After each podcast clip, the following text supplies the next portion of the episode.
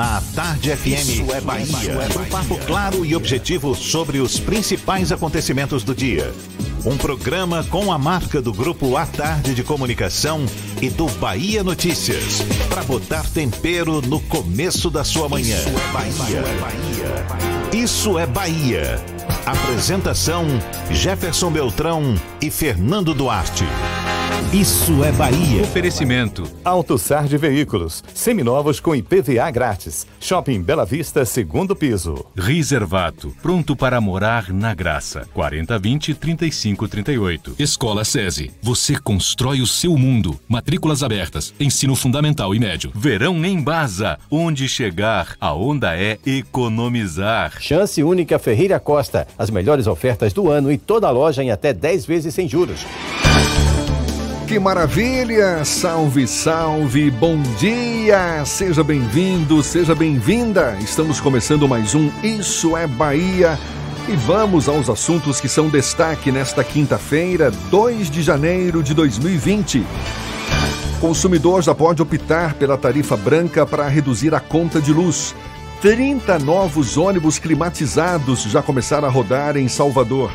Primeiro dia do ano é marcado por chuva de granizo na capital baiana. Quase um milhão de pessoas passaram o Réveillon no Festival Virada Salvador.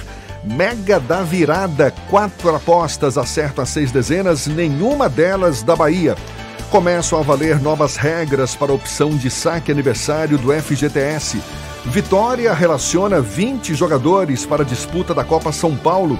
Bahia divulga nome do novo centro de treinamento do clube. São, são assuntos que você acompanha a partir de agora no Isso é Bahia.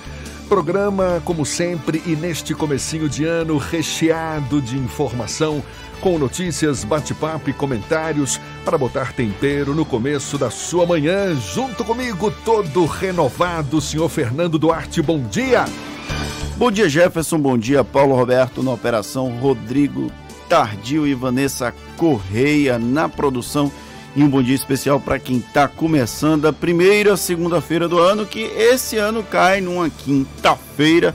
Sejam todos muito bem-vindos a mais uma edição do Isso é Bahia e também para quem está tomando aquele cafezinho para ficar acordado neste primeiro dia útil de 2020. Sejam todos muito bem-vindos à nossa edição desta quinta-feira desta segunda com cara de quinta ou de quinta com cara de segunda? Gostei, viu? Primeira segunda com cara de quinta, estamos juntos. E olha, você nos acompanha também pelas nossas redes sociais, nosso aplicativo, pela internet no atardefm.com.br. Pode também nos assistir, ó, nós aqui no Portal à Tarde também pelo canal da Tarde FM no YouTube e, claro, participar enviando suas mensagens por onde, Fernando? Pelo WhatsApp no 71993111010 ou também mandar sua mensagem pelo YouTube e interagir conosco aqui no estúdio. Tudo isso e muito mais a partir de agora para você.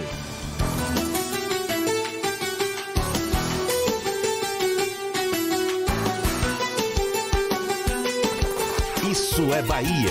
Previsão do tempo. E essa quinta-feira, com cara de segunda, começa com um céu nublado. Choveu também durante a noite. O sol até que ameaça aparecer, mas são muitas as nuvens. Temos as informações com Walter Lima. Walter Lima tem as informações da previsão do tempo para esta quinta-feira. Bom dia, Walter.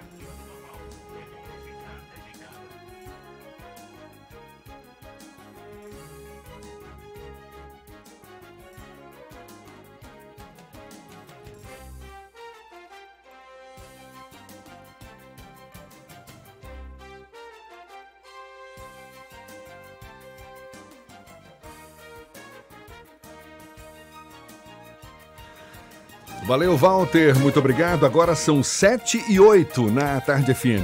Isso é Bahia. Já estamos em 2020, ano eleitoral em todo o país e que tenhamos aprendido com as experiências do passado para acertarmos mais neste ano. O assunto é tema do comentário político de Fernando Duarte. Isso é Bahia. Política. Tarde FM. A cada novo ano que se inicia, renovam-se as esperanças de que tudo vai melhorar o ano que se encerra é marcado pelo adeus, principalmente quando nem todas as memórias são boas lembranças.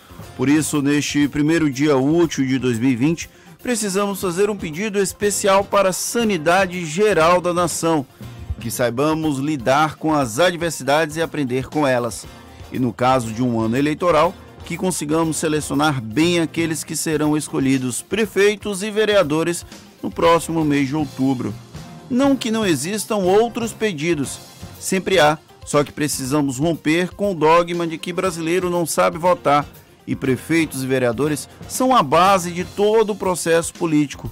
É nas cidades que a vida acontece e cabe a esses representantes a definição do dia a dia de todos os brasileiros, muito mais do que as decisões tomadas pela União e pelos estados.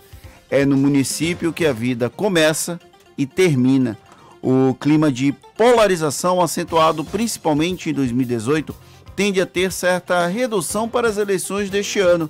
Para a grande maioria das cidades, ser bolsonarista ou petista não importa. O que é relevante é se fulana ou ciclano são bons gestores ou legisladores. O desafio é fazer com que a, com que a população identifique que é assim que deve funcionar a máquina pública e também cobrar Saber cobrar que as políticas públicas sejam implantadas é um dever de todo cidadão, algo que infelizmente temos relegado historicamente. Em 2019, o Brasil assistiu a inúmeras situações inéditas. A crise política instalada desde 2014 ainda persiste no país e, por enquanto, não dá sinais de que vai acabar. Mesmo assim, uma hora será necessário ultrapassar esse momento incerto da história do país. Temos representantes eleitos e uma democracia que fraqueja, mas ainda não deu sinais de que pode ser colocado em xeque. Ainda que existam flertes constantes com outros sistemas políticos ou até com a ditadura. Ser patriota passa também por ser um democrata e esperamos que não seja necessário aprender isso a duras penas. Que em 2020 saibamos valorizar as conquistas obtidas até aqui não foi fácil chegar a esse patamar de país, assim como não será fácil levar o Brasil ao lugar que tanto queremos. Esse desejo passa também por saber escolher bem aqueles que serão os condutores das nossas cidades, do nosso estado e esse rincão que ainda chamamos de nação. Vem ano novo, mas não deixe nos esquecer o ano velho, porque ele tem muito a nos ensinar. E nós muito o que aprender ainda, não é, seu Fernando? Tá aí, uma grande chance de colocarmos em prática um pouco mais de consciência, um pouco mais de discernimento, para lá no futuro não nos arrependemos de novo, né? Eu espero que lá para 2025, 2030 a gente não olhe para 2019 com saudade do que nós vivemos, né? Tá certo. Agora são 7 e 12. Você viu a chuva de granizo ontem, Fernando? O mundo tá acabando, né? Tá caindo gelo em Salvador. Pois é, ó, eu te confesso que não vi essa chuva, mas caiu sim.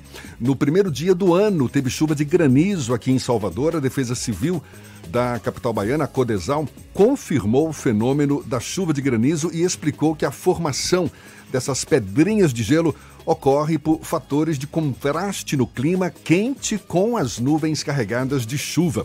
Bom, pelo menos trovoadas ontem é o que não faltou, não é? Vídeos que circulam nas redes revelam a chuva de granizo na Estrada Velha de Periperi, também no bairro do Cabula e na rótula do Abacaxi. E com recorde de público, quase um milhão de pessoas celebraram a chegada do Ano Novo no Festival Virada Salvador o balanço inicial dos cinco dias de evento foi divulgado ontem à noite, no último dia da festa, pela empresa Salvador Turismo, a Saltur.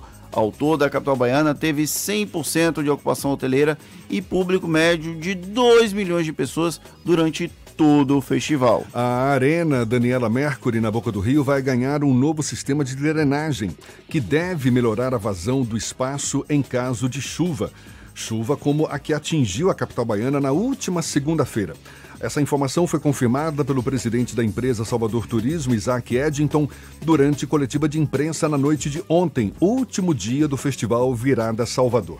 De acordo com o prefeito ACM Neto, operações que foram canceladas por conta da chuva do dia 30, como DJ Alok, Wesley Safadão e Psirico, essas esses artistas vão tocar nas comemorações pelo aniversário da capital baiana a partir do dia 29 de março. E o Festival Virada Salvador foi considerado o mais seguro e tranquilo dos últimos tempos, conforme dados divulgados pela Prefeitura. A referência foi feita com base em informações na área de segurança, saúde e trânsito. A Guarda Civil Municipal registrou uma redução de 20% na comparação com a virada de 2018 para 2019. Além disso, a Transalvador não registrou nenhum acidente na região da festa. O módulo de saúde montado na festa registrou 170 atendimentos entre a noite do dia 31 e a madrugada do dia 1. E os documentos perdidos e recuperados no Festival Virada Salvador podem ser retirados até segunda-feira. A gente dá os detalhes ainda nesta edição, agora 7h14 na Tarde FM.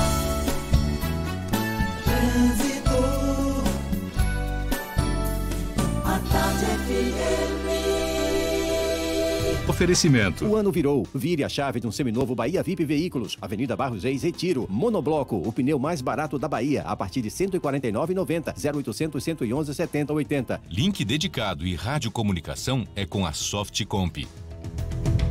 Cláudia Menezes já está sobrevoando Salvador, acabou de decolar, acho que ainda na região de Lauro de Freitas. Já temos novidades. Bom dia, Cláudia!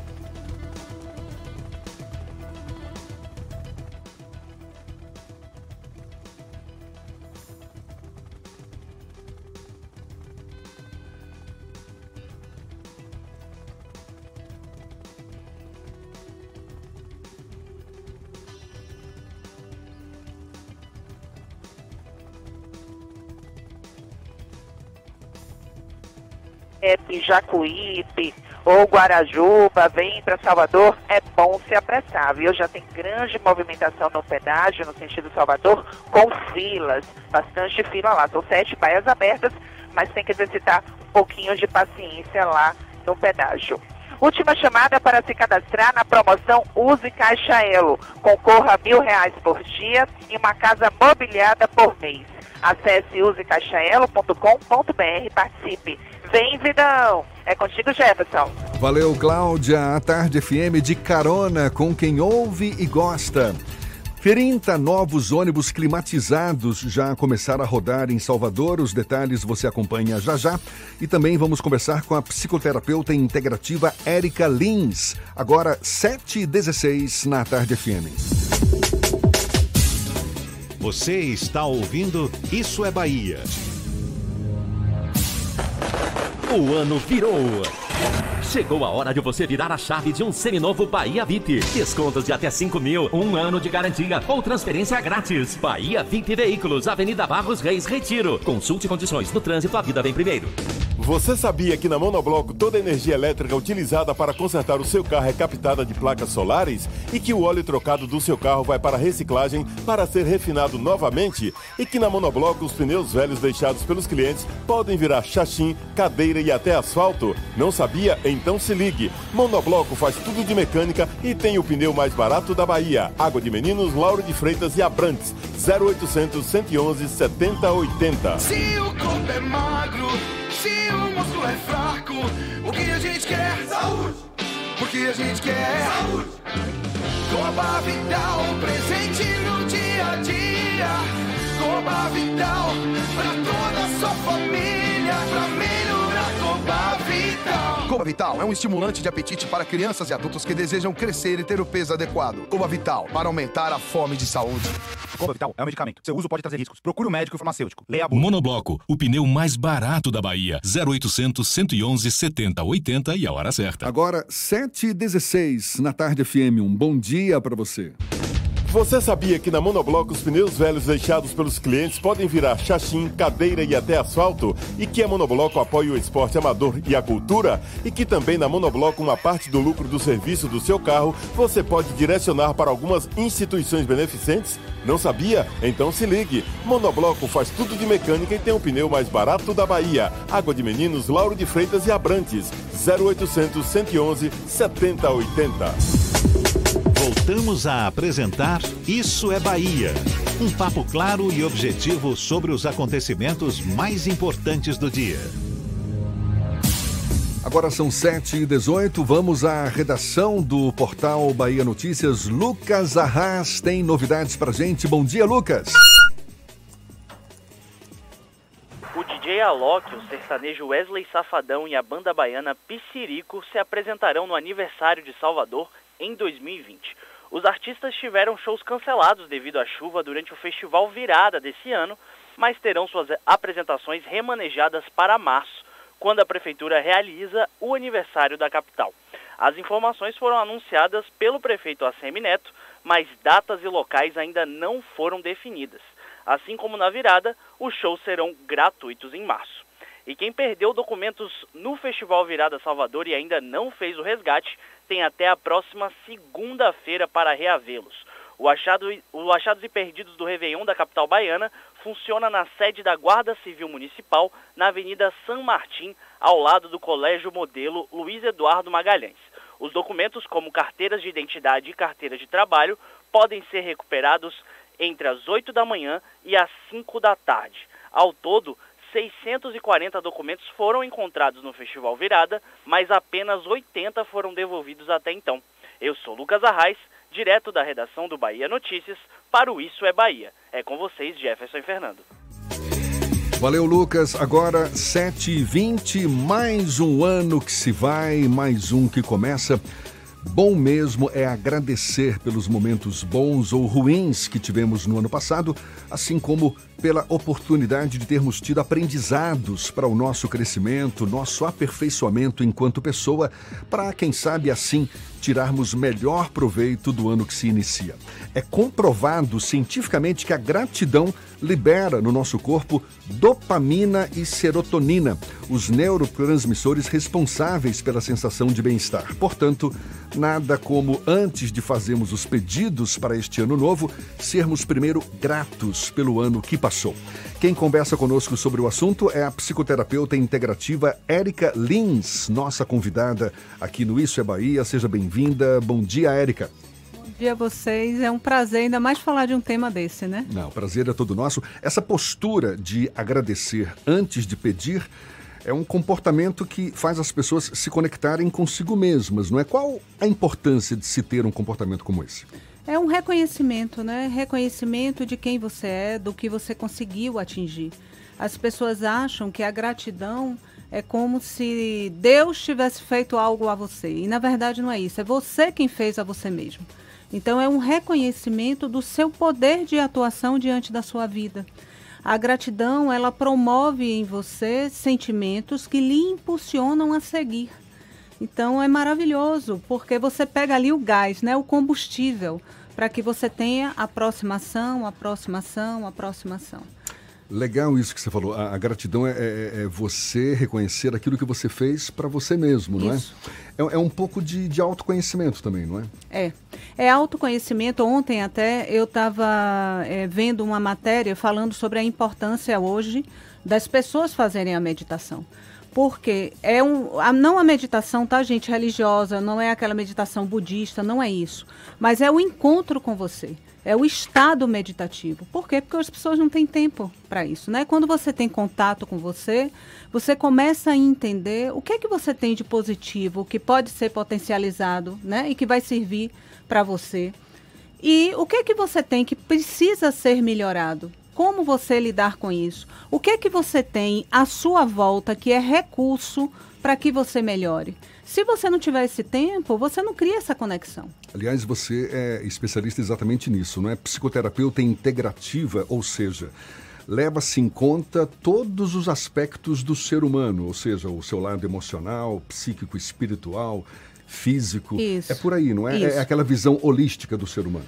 Também a psicoterapia integrativa, ela pega parte da psicologia tradicional associada às terapias integrativas ou terapias holísticas. Por que, que eu é, criei esse espaço, essa clínica com esse objetivo? É, percebemos que a gente tinha uma eficácia maior no tratamento os tratamentos tinham uma desenvoltura maior. Por quê? Porque eu tratava a parte energética do paciente, trazia para ele um reconhecimento da espiritualidade, não ligada à religião. Eu sempre foco nisso, né? Uhum. Porque as pessoas têm essa essa esse mito, né? isso, essa crença e acaba distanciando você de técnicas que seriam importantes no seu tratamento. Então, assim, a gente associa essas terapias, que são terapias como reiki, é, constelação familiar, hipnose, regressão de memória e vai. Lá na, a gente tem umas 18, 19 terapias associadas à psicoterapia. Então, hoje, as técnicas utilizadas é, são enormes. E existe aí um mito e um preconceito e uma falta também de conhecimento sobre o assunto que fazem com que as pessoas se distanciem disso e não sabem assim que poderiam tratar de determinada coisa é, da, da, que a gente trabalha com a prevenção à saúde mental, né, de uma forma preventiva mesmo. Então você pode evitar várias patologias que aconteceriam com você apenas cuidando da sua saúde mental, Fantástico isso, né? né? Porque o maior foco das, o maior não, isso aí eu vou dizer eu, né? É, o foco de todas as patologias vem do emocional. A fonte raiz é emocional. O que você vive hoje vai desencadear o seu processo, algum processo em você lá na frente. Eu não sei quem é que falou, mas eu ouvi uma frase de que não existem doenças, existem pessoas doentes. Isso. É por aí, não é? É por aí. Existem pessoas doentes. É a forma com que você interage com o meio em que você vive. Cada pessoa, na mesma situação, vai reagir de determinada forma. E aquilo lá na frente vai trazer uma consequência para o seu corpo físico. Fernando quer fazer uma pergunta? É, esse processo de autoconhecimento, ele passa não apenas pela parte da meditação, mas também pelo processo de se encontrar de outras maneiras, seja com psicoterapia, seja com outros recursos.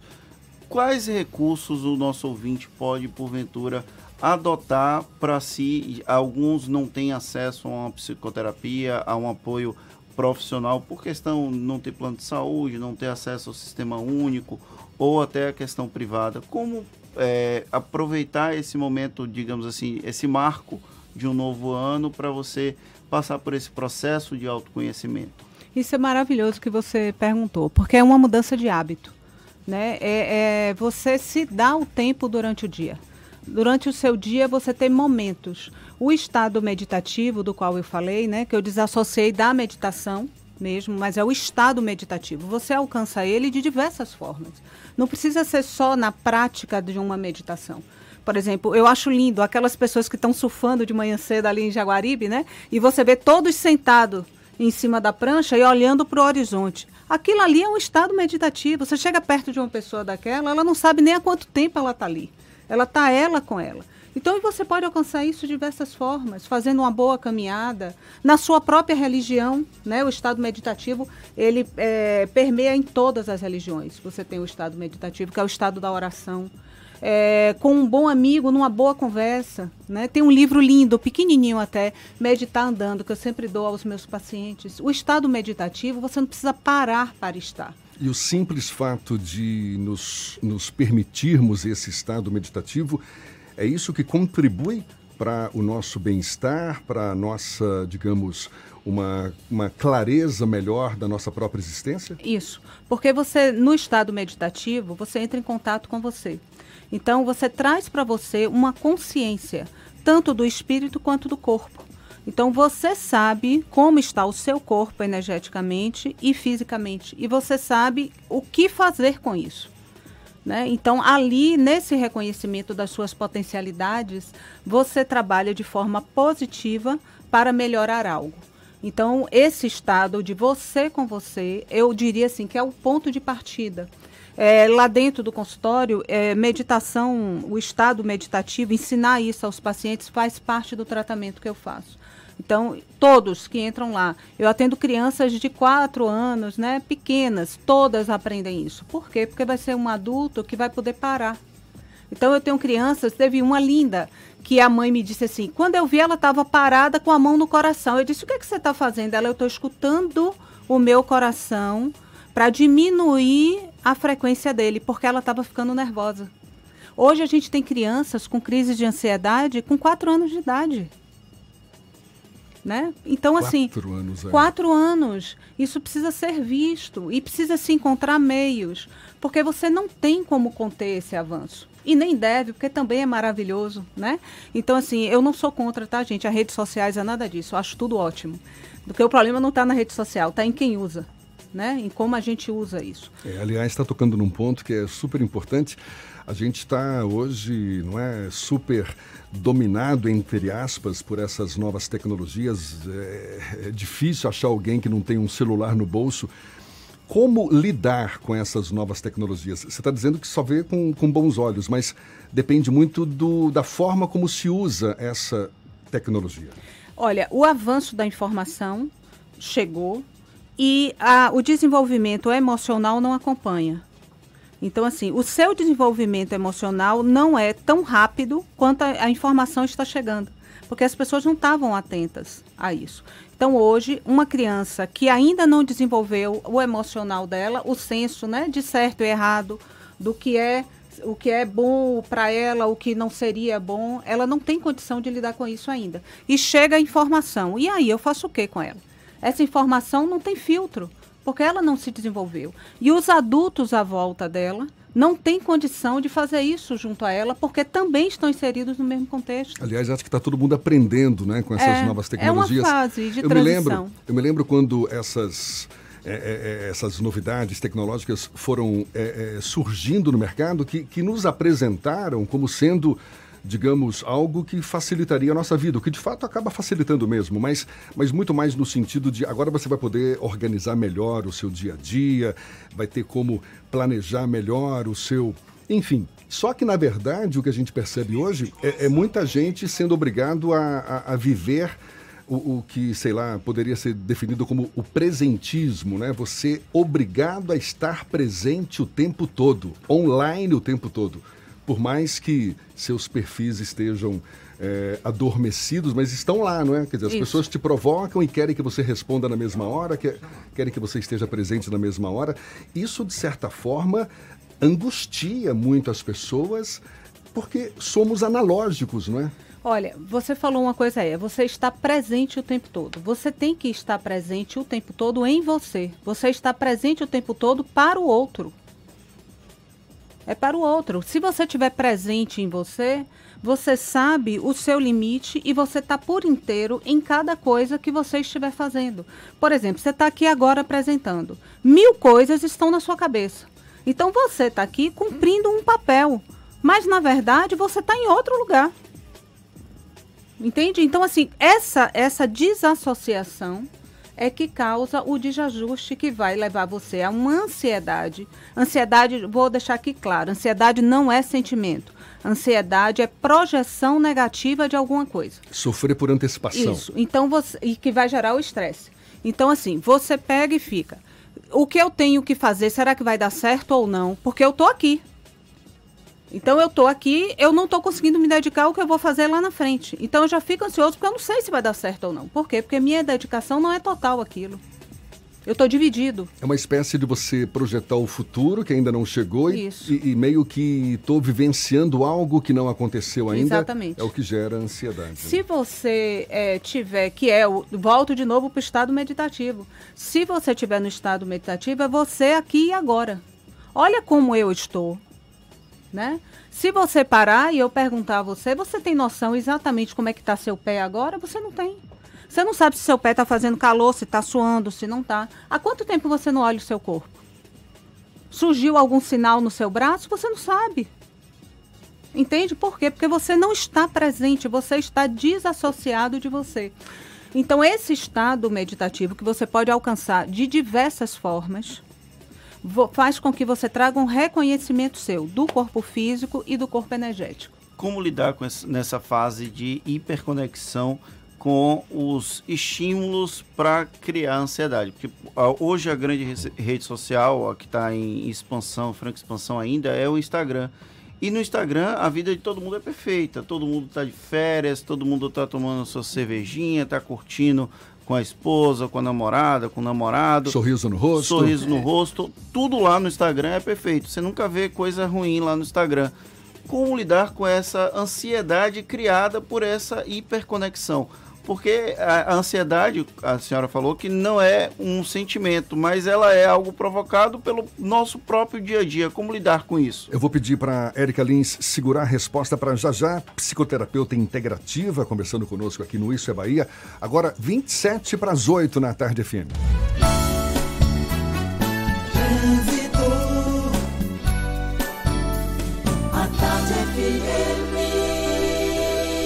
Oferecimento. O ano virou. Vire a chave de um seminovo Bahia VIP Veículos. Avenida Barros Reis, Retiro. Monobloco, o pneu mais barato da Bahia, a partir de R$ 149,90. 0800 111 70 80. Link dedicado e radiocomunicação é com a Softcomp. A gente volta a falar com Cláudia Menezes, sobrevoando Salvador, de olho nos motoristas. Cláudia. Jefferson, meu assunto é com você, que vai sair de Itapuã e quer chegar na região do Iguatemi. A paralela é o melhor caminho. Assim você evita o trânsito intenso no trecho de Orla entre Itapuã e Piatã. Já tem pontos de lentidão também nesse trecho, viu? Vamos voltar lá para a Estrada do Coco também, porque tem movimentação no pedágio, continua nessa movimentação desde cedo no sentido Salvador e lentidão quando você passar do pedágio. A boa notícia é que esse trecho aí de lentidão vai até Abrantes, depois só a intensidade em Lauro de Freitas. Alarme monitorado Verisuri. Monitoramento 24 horas por dia e aviso à polícia em casos confirmados de invasão. Ligue agora 0300 50 50 280. Contigo, Jefferson. Valeu, Cláudia. A Tarde FM de carona com quem ouve e gosta. Começam a valer novas regras para a opção do saque aniversário do FGTS. E a mega da virada saiu para quatro apostas, mas nenhuma da Bahia. A gente dá os detalhes já já e também retoma o papo com a psicoterapeuta integrativa Érica Lins. Agora 25 para as 8 na tarde FM.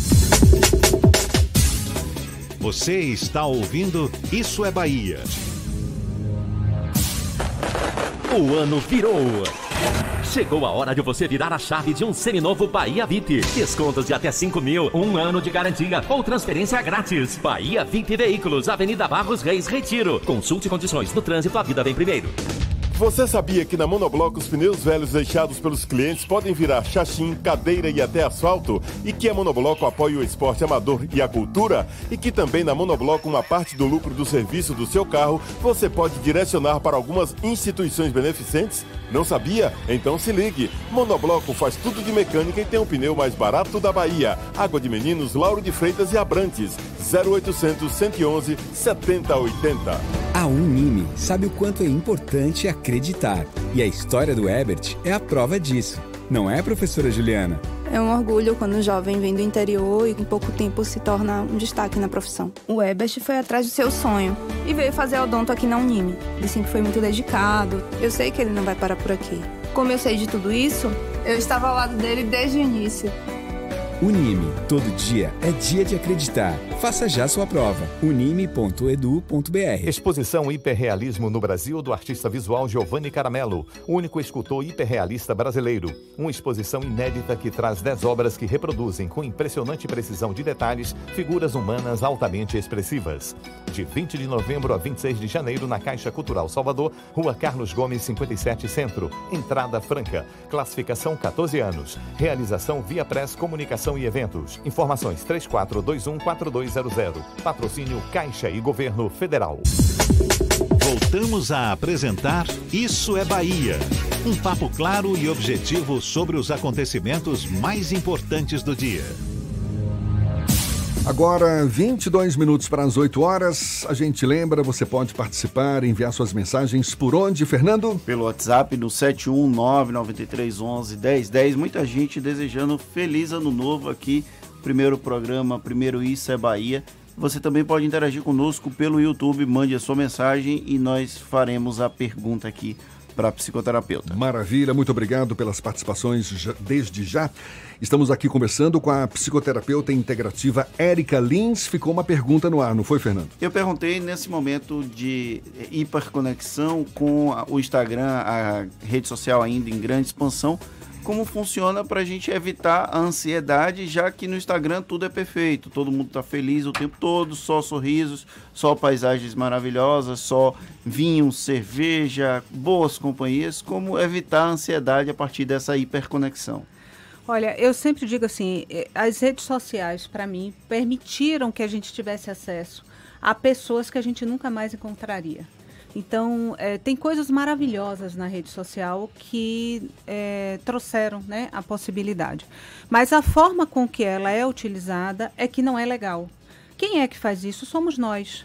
Então, o problema está em como a gente lida emocionalmente com os recursos que chegam. Mas essa forma que não está legal, qual forma especificamente? Por exemplo, a gente pega uma rede social e, a- em vez da gente se desenvolver emocionalmente para lidar com o outro, a gente se esconde atra- atrás dela. Então, eu não preciso mais interagir com você fisicamente. Eu interajo através de uma rede social. Então, eu não me preocupo com o meu desenvolvimento mais. Eu não tenho que ter essa preocupação. Então, as pessoas pararam de se desenvolver em vários aspectos emocionais Desenvolvimento, no caso, no relacionamento com as de pessoas. relacionamento com as pessoas, isso é o principal. Então elas passaram a fazer isso. A outra coisa, o que é realmente que tem valor para você? O que é realmente importante? Você não sabe. Por quê? Porque o que vale é o que o outro postou. Então, o que é bom para o outro, eu quero para mim. Só que você não parou para avaliar se realmente é bom para você. O medo do julgamento. Então, assim, se aquele outro está conseguindo tudo aquilo que está colocando na internet e eu não consegui, então eu vou julgar. O outro chega e julga você, você não é bom nisso, naquilo outro e tal, e você assume aquilo como verdade. Quem sabe é você. Então é, é, é muito difícil essa, essa, essa relação. Essa turminha que está nascendo agora, essa geração que já, já nasce com o dedo na tela do computador, vai ter mais facilidade para lidar com essas novas tecnologias? Eu falo em comparação com, por exemplo, quem veio do mundo analógico e migrou para o mundo digital. Eu me incluo nesse grupo de pessoas, porque não é? E, e- e porque é uma mudança muito rápida que ocorreu na, na vida de todo mundo. Agora, quem já nasce nesse ambiente virtual, ambiente digital, vai ter mais facilidade? Tem mais facilidade? Tem mais facilidade porque ele já nasce já seguindo um ritmo. Mas então ele já vai ter conta, ações. inclusive lev- levando em conta esses valores que, que a senhora destaca. Sim, porque agora, por exemplo, isso aqui que a gente está fazendo é uma forma de alertar as pessoas. Então, o pai e a mãe que está em casa já vai ter na cabeça ações que poderiam fazer. Como, por exemplo, eu digo lá: olha, pega a sua rede social e observa tudo o que você segue que lhe traz sentimentos de inveja, ciúme e pirraça. Esses três sentimentos são sentimentos de destruição. Inveja, Ciúme e pirraça. E pirraça. Pirraça é quando você vai postar algo para machucar o outro. Então, tudo que você segue, empresas ou pessoas, né, pessoas físicas, tudo que você segue que lhe traz esses sentimentos, você deixa de seguir. Simples assim. E aí você passa a seguir pessoas que te tragam bons sentimentos, que façam você parar e gostar, que façam simplesmente você rir. Faz isso, que você já vai ter uma mudança incrível nas suas redes. Acho que eu vou aumentar a lista de um follow nas redes sociais a partir de hoje. Vou sair listando um bocado de gente para deixar de seguir, justamente para evitar esse tipo de sensações negativas, sentimentos negativos. É, porque tem aquela pessoa que na hora que você olha, você já julga. Olhe pra lá como aquela pessoa tá, olha o que aquela pessoa tá vestindo. ó. Pronto, aquela pessoa você já tira. Já não deixa mais. Isso vai evitar muitas coisas. E você sabe o que, é que vai acontecer? Eu tenho, por exemplo, uma cliente, há pouco tempo até ela deu um depoimento para mim. É, ela passava oito horas do dia nas redes sociais. Caramba. Jovem, vinte e poucos anos. Ou seja, faculdade, essas coisas, esquecida, né? Oito horas nas redes sociais. E ela começou a ter crise de ansiedade. Né? O coração disparava, começou a ter insônia. Então, essa jovem, ela já precisa, aí é diferente, não só de uma ação dessa, ela precisa de um tratamento mesmo com um profissional. Né? Porque aí já está em outro, em outro processo. Mas só o fato dela fazer isso, você sabe o que foi que aconteceu? Ela começou a não sentir vontade de pegar na rede. Por quê? Porque ela não provocava aqueles sentimentos nela. Aí, com o passar do tempo, ela voltou para a rede social. Começou a colocar coisas que estimulavam ela, que traziam felicidade. A rede social passou a ser descanso. Quando ela chegava em casa, que ela acessava a rede, aquilo trazia boas sensações, bons sentimentos. Eu sigo coisas que eu tô lá vendo, aí daqui a pouco eu vejo uma postagem e digo, gente, isso aqui podia virar um artigo maravilhoso. Então, isso é estímulo positivo. O que a gente está fazendo aqui, de certa forma, é ensinar um pouco as pessoas a lidarem com as redes sociais, não é? Porque não tem escola para isso. É como eu falei, essa tecnologia caiu Não de tem. paraquedas no nosso colo e a gente, poxa, estamos preparados para lidar com ela? Na verdade, a gente não está preparado e a gente está aprendendo. O período que a gente vive é um período de, de transição. Né? Essas crianças que estão nascendo, como você falou, elas já, já vão nascer em outra fase, completamente diferente da nossa. Né? A nossa geração teve é, o prazer né, também de viver coisas. Eu venho do telefone discado. Exatamente, eu também. Entendeu? Eu- meu filho foi atender um telefone e não sabia que tinha. Eu, eu disse assim, espera da linha. Ele, linha? O que é linha? Entende? Então, assim, a gente viveu isso, né? A geração que vai vir não, não passou, ele, ele não consegue entender esse desenvolvimento. Ela já vai nascer em outro ritmo. Agora, um dos grandes méritos dessas novas tecnologias é a facilidade de acesso à informação, né? Que é tão importante para o nosso crescimento pessoal também, não é? Olha, eu é, no carro com meu filho, ele perguntou: Minha mãe, você sabe o que é tal coisa? Eu disse: Não, não sei. Aí ele levou assim cinco minutos, ele disse: É isso, isso e isso. Ele tem 15 anos. Aí eu parei para ele e digo: Rapaz, se fosse na minha fase, eu ia para Delta La Rússia. Eu ia ter que esperar chegar em casa. Não era? Exatamente. Eu ia esperar chegar em casa, ia pegar aquela informação que já estava defasada. Sim. E não era todo mundo que tinha, porque era uma coisa cara, né? A- a- Britânica, é, La Rússia negócio- Cultural. Então, assim, ele chegou ali em cinco minutos, ele tinha informação. Né? Então, assim, tudo está modificando, gente. A escola, hoje, pega um menino desse, o professor tem que estar super preparado. Quer dizer, se antes dessas tecnologias a gente já sofria de, de ansiedade, é, não era tão conectado com si próprio, porque, claro, não é isso é um processo que, que pode ocorrer independentemente de ter tecnologia ou não. Agora, com essas novas tecnologias, isso se acentuou mais ainda. Ou seja, o risco de não estarmos conectados consigo próprios é maior. É maior. Porque o acesso à informação, você se perde nele. Então, é, observe, se você vai escrever um artigo e você começa a pesquisar no Google, aí você pesquisa, daquela pesquisa já despertou outra coisa em você e você vai. O artigo que você tinha que escrever Fica- já foi embora. Foi embora. Né? Por quê? Porque é um estímulo. E é um estímulo legal, massa. Eu só acho que as pessoas eles tinham que ter um momento consigo. Se ele conseguir ter esse momento, ele vai saber o que é que ele precisa naquele dia para que ele fique bem. Por que, que hoje eu tô com tanto pensamento negativo? Você não sabe. E aí a gente volta ao início do nosso papo, que é a importância do agradecimento. Isso. Que é você se conectar com, Com você. com você Deixa eu mesmo. puxar uma sardinha aqui pro lado dos jornalistas, mas eu acho que muita gente vive esse momento. Já que tem um acesso à informação, está muito facilitado, a gente criou um ambiente de dependência de informação. Então, se você está desconectado, você acaba se achando fora do mundo. Como lidar com essa ansiedade? Eu, por exemplo, quando saio de férias, eu tenho uma dificuldade muito grande de me desconectar 100%, porque o dia que eu ficar desconectado, no dia seguinte eu vou ter que voltar para poder ver o que aconteceu no dia anterior para não ficar perdido. Como lidar com esse problema? Na hora que você começa a ter essa prática de você com você, você expande uma consciência. Quando você faz isso, você aprende que você está mais conectado do que antes. O seu poder de percepção e de assimilação amplia. Então, quando você percebe isso, na hora que você começa a praticar, é, eu tenho pacientes que, por exemplo, dizem assim, chegam muito para concurso.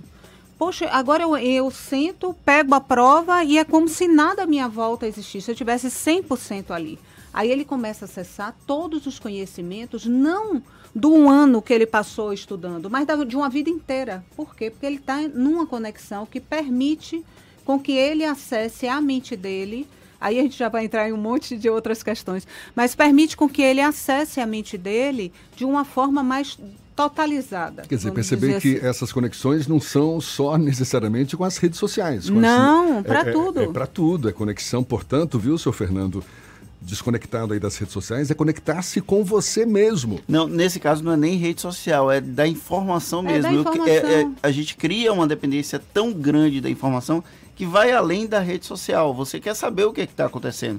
Você quer saber o que o presidente da República falou, o que o, o governador falou, o que o prefeito disse e vai além do jornalista. A Eu gente, que, como jornalista, que o diga, né? É, mas é, é, uma dependência de informação. Agora, olha, observa que eu falei sobre um, um livro que é o Meditar Andando.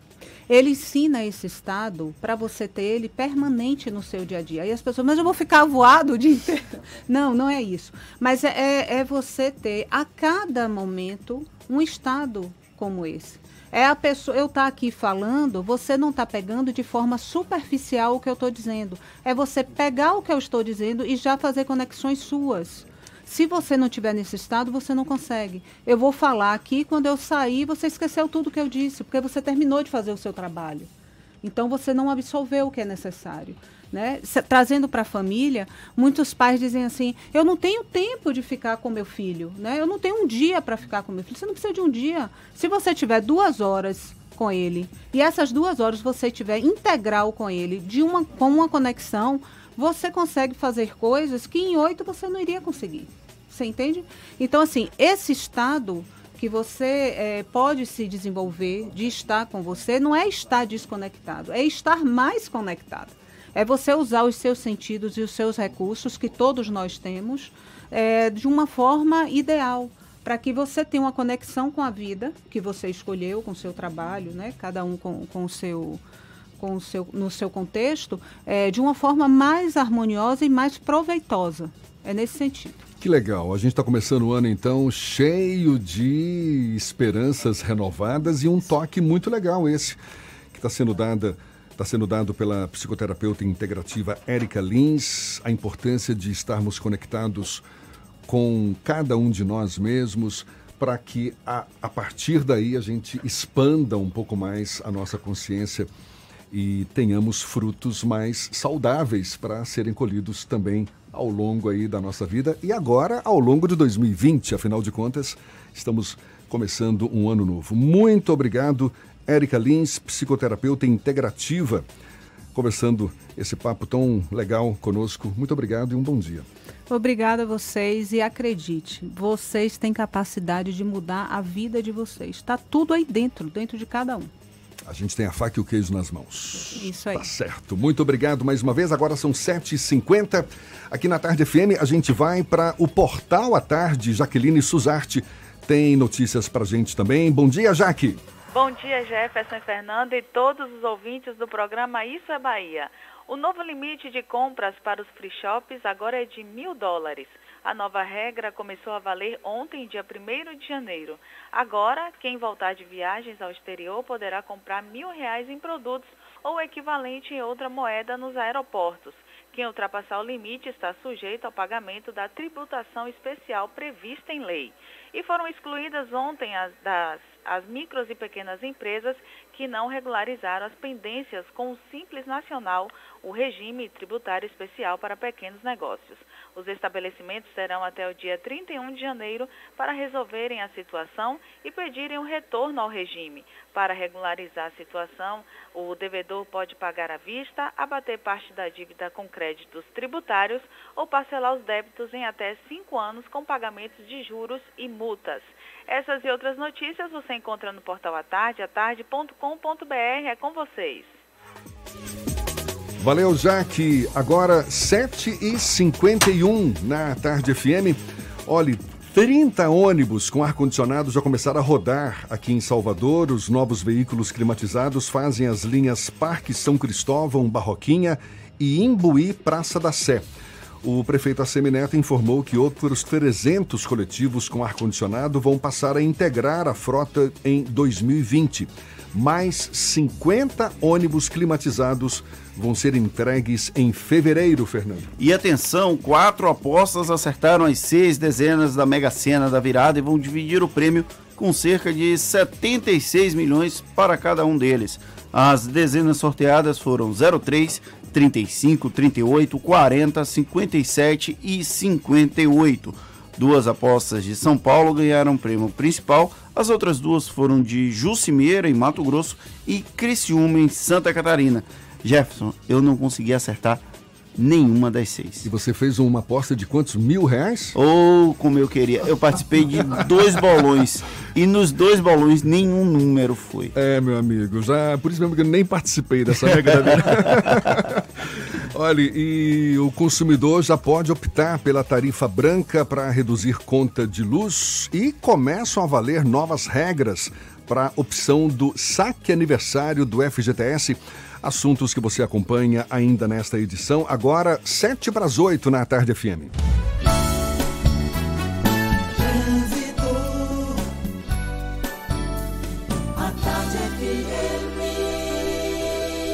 Oferecimento. O ano virou. Vire a chave de um seminovo Bahia VIP Veículos. Avenida Barros Reis, Retiro. Monobloco, o pneu mais barato da Bahia, a partir de R$ 149,90. 0800 111 70 80. Link dedicado e radiocomunicação é com a Softcomp. Cláudia Menezes, sobrevoando Salvador, tem novidades, atualiza as informações pra gente. Cláudia. Oi, Jefferson, a cidade está bem tranquila, viu? Com cara de feriado. Se você vai sair da rótula do abacaxi e quer chegar na Cidade Baixa, a Via Expressa e a Bonocô estão livres, fluindo super bem. Intensidade só na Jequitaia e na Engenheiro Oscar Pontes e grande movimentação no ferryboat, o que já é esperado também, né? Porto Seguro Alto, cuidar do seu carro é o nosso trabalho, mas o que importa é cuidar de você. Consulte seu corretor. Volto contigo, Jefferson. Valeu, Cláudio. Obrigado. A Tarde FM de carona com quem ouve e gosta. Olha, o Bahia já começou o ano com uma novidade para o seu torcedor. O novo CT do clube vai, se, vai ser chamado de Centro de Treinamento Evaristo de Macedo. O nome é uma homenagem ao comandante do título brasileiro de 1988. A cidade tricolor, que vai substituir o Fazendão, vai ser oficialmente inaugurada no próximo dia 11, com a presença do comandante campeão Evaristo de Macedo.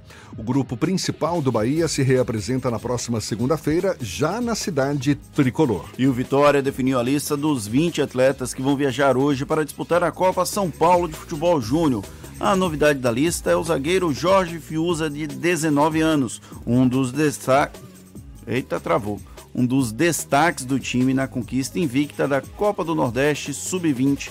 Integrado ao grupo Sub-23, ele não disputaria a copinha, mas acabou liberado para viajar após o consenso de que o setor defensivo precisava de um atleta mais experiente. O Leão está no grupo 6 da competição e vai ter como adversários na primeira fase o Serra do Espírito Santo, o Guarani e o 15 de Jaú. E a menos de sete meses para a abertura dos Jogos Olímpicos de Tóquio 2020, o Brasil fechou 2019 com números animadores. Foram ao todo 22 medalhas conquistadas este ano. Aliás, no ano passado, não é? Em campeonatos mundiais. Dos 250 atletas que vão integrar a delegação brasileira na Olimpíada do Japão, 152 já carimbaram passaporte para a competição. Na canoagem, por exemplo, a dupla Isaquias Queiroz e Erlon Souza já está credenciada aos Jogos de Tóquio. A Bahia já está representada em Tóquio na canoagem. E atenção para quem gosta de feriados. O ano de 2020 promete mais dias de descanso do que 2019. Dos 12 feriados nacionais, 11 caem em dias de semana e 10 podem ser emendados com sábados e domingos. A lista não inclui os feriados estaduais e feriados municipais. Os feriados em que os brasileiros vão poder emendar com o final de semana são o Dia do Trabalho, 1 de maio, que cai numa sexta-feira, assim como o Natal. Para quem não gosta das segundas-feiras, a, boa notícia é que os feriados da Independência do Brasil, dia 7 de setembro, de Nossa Senhora Aparecida, 12 de outubro, e de finados, que é 2 de novembro, vão cair em plena segunda-feira. Que coisa ruim, hein? Semanas curtas, quem gosta? Lembrando que 2020 é ano bissexto, portanto, fevereiro, 29 dias. Maravilha, agora 7h57 na tarde FM. A gente faz intervalo e volta já já para falar para toda a Bahia. É um instante só. Você está ouvindo Isso é Bahia. O ano virou. Chegou a hora de você virar a chave de um seminovo Bahia VIP. Veículos selecionados com descontos de até 5 mil reais. Escolha o brinde. Um ano de garantia ou transferência grátis. Tem SUVs, caminhonetes, sedãs, carros populares e carros premium. Bahia VIP Veículos, Avenida Barros Reis, Retiro. Fone 30455999. Consulte condições. No trânsito, a vida vem primeiro.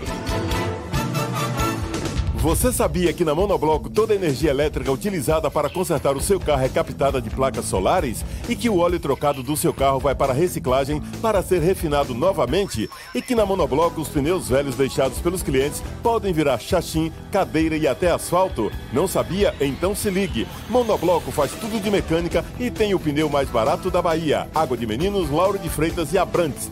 0800 111 7080. O vestibular de medicina da Unime está chegando.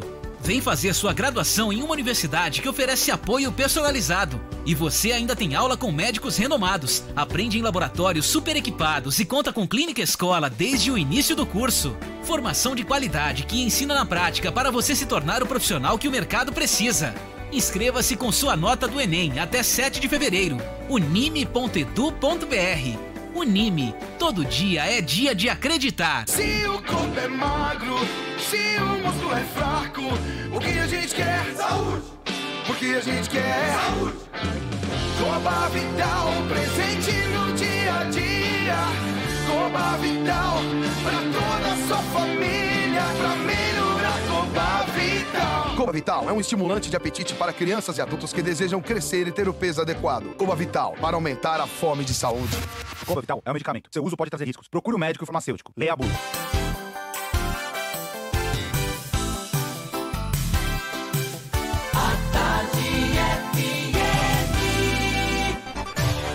Atenção, emissoras afiliadas à Tarde FM. Em 5 segundos, Isso é Bahia para todo o estado.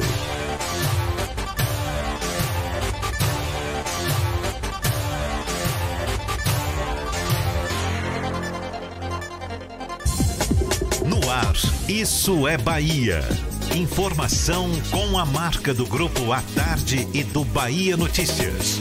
Política, segurança, saúde, cidadania. Isso é Bahia. Apresentação: Jefferson Beltrão e Fernando Duarte. A Tarde FM. Quem ouve, gosta. Que maravilha! Salve, salve! Bom dia! Seja bem-vindo, seja bem-vinda! A partir de agora, Isso é Bahia em rede com emissoras de todas as regiões do estado. É o primeiro do ano. E vamos aos assuntos que são destaque nesta quinta-feira, 2 de janeiro de 2020. Consumidor já pode optar pela tarifa branca para reduzir a conta de luz. Começam a valer novas regras para a opção do saque aniversário do FGTS. Detran aumenta taxas de serviços a partir de hoje. Jornalista desaparecida em Feira de Santana é localizada em Riachão do Jacuípe. Fotógrafo é morto a tiros em Itabuna e policial militar é suspeito do crime. Em Camaçari, jovem de 21 anos é vítima de feminicídio. Isso é Bahia.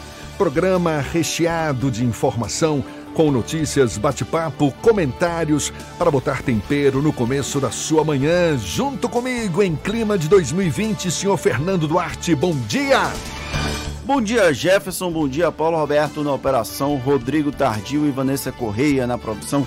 E um bom dia mais que especial para as nossas queridas emissoras e parceiras. A Interativa FM de Itabuna, Ativa FM de Eunápolis, Cultura FM de Paulo Afonso, Cidade FM de Luiz Eduardo Magalhães, Itapuí FM de Itororó, Eldorado FM de Teixeira de Freitas, RB Líder FM de Rui Barbosa, Serrana Líder FM de Jacobina, Baiana FM de Itaberaba e 93 FM de Jequié. Sejam todas muito bem-vindas a mais uma edição do Isso é Bahia, a primeira de 2020. Estamos juntos. Você nos acompanha também pelas nossas redes sociais. Tem o nosso aplicativo pela internet no atardefm.com.br. Pode também nos assistir pelo portal à tarde ou pelo canal da Tarde FM no YouTube. Fique à vontade também para participar, enviar suas mensagens. Temos os nossos canais à sua disposição o WhatsApp no 71993111010 e também pelo YouTube. Mande a sua mensagem e interaja conosco aqui no estúdio. Tudo isso e muito mais a partir de agora para você.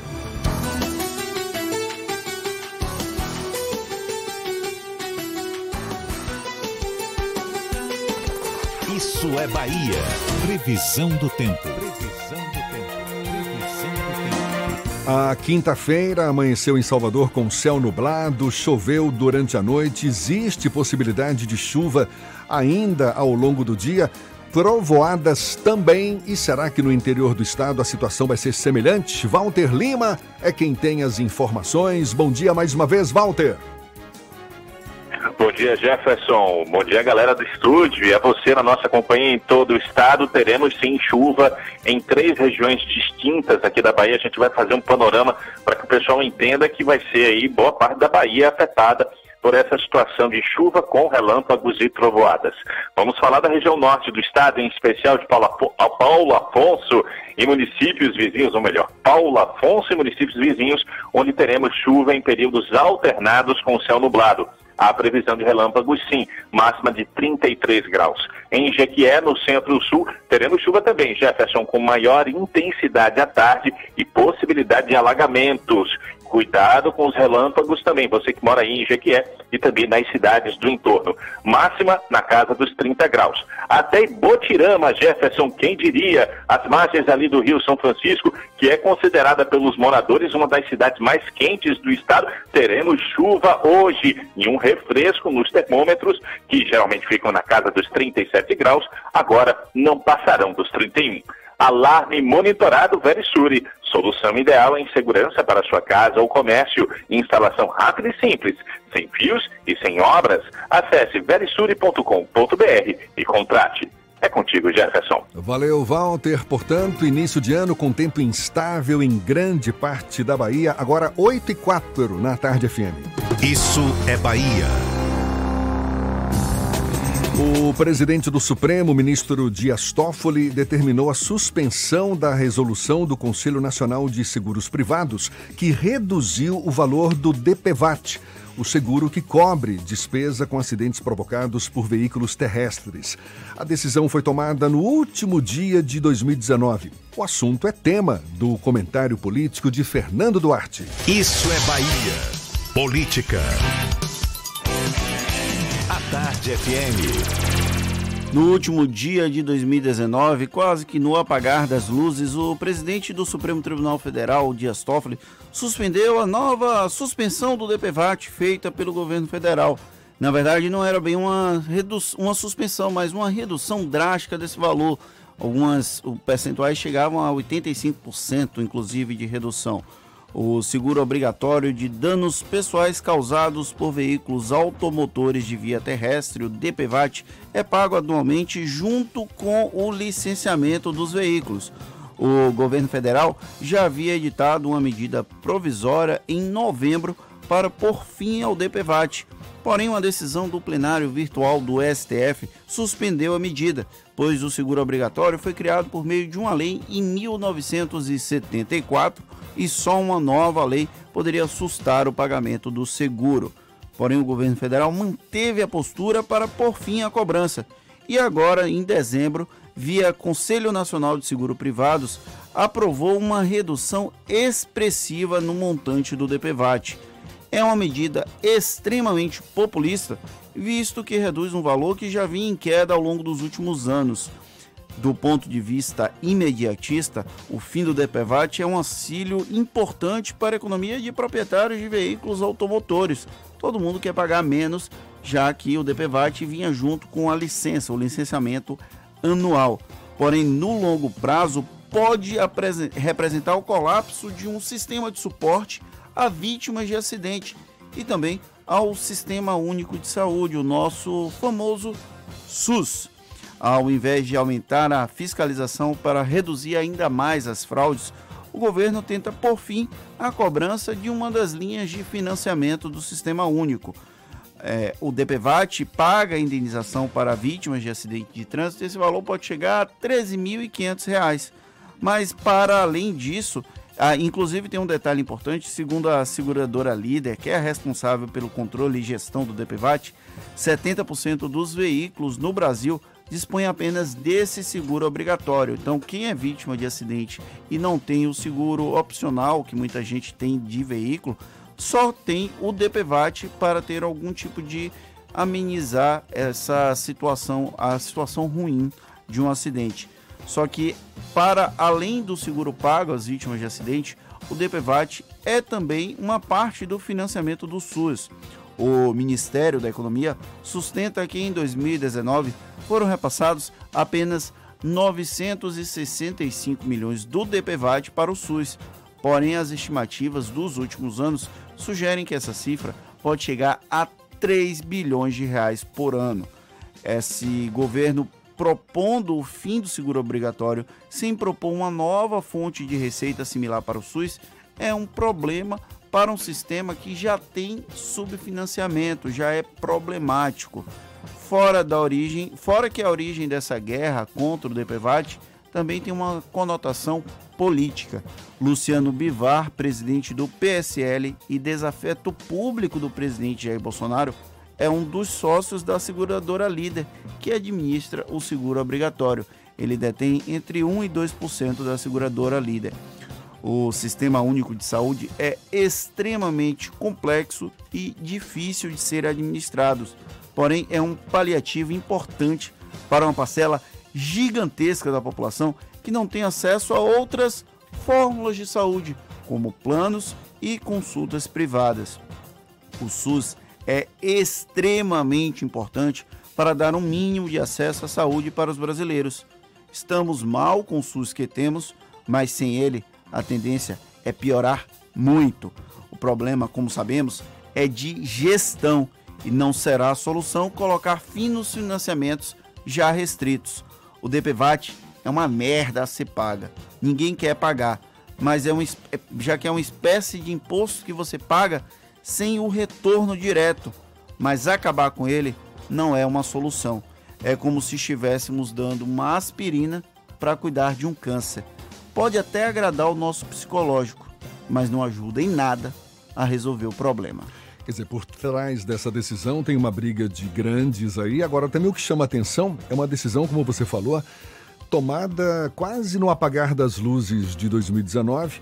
Tudo bem que o ministro Dias Toffoli cabe a ele, presidente do Supremo, em regime de plantão, decidir sobre questões urgentes durante Mas o recesso forense. O próprio governo federal também aprontou nessa, porque editou um MP no começo de novembro, aí o plenário virtual do STF susta a MP, a medida provisória, quando chega no dia 27 de dezembro, um Conselho Nacional de Seguros Privados que é um órgão ligado, um órgão consultivo ligado ao Ministério da Economia, resolve reduzir drasticamente o valor pago pelo DPVAT. Essa decisão foi no dia 27 de dezembro.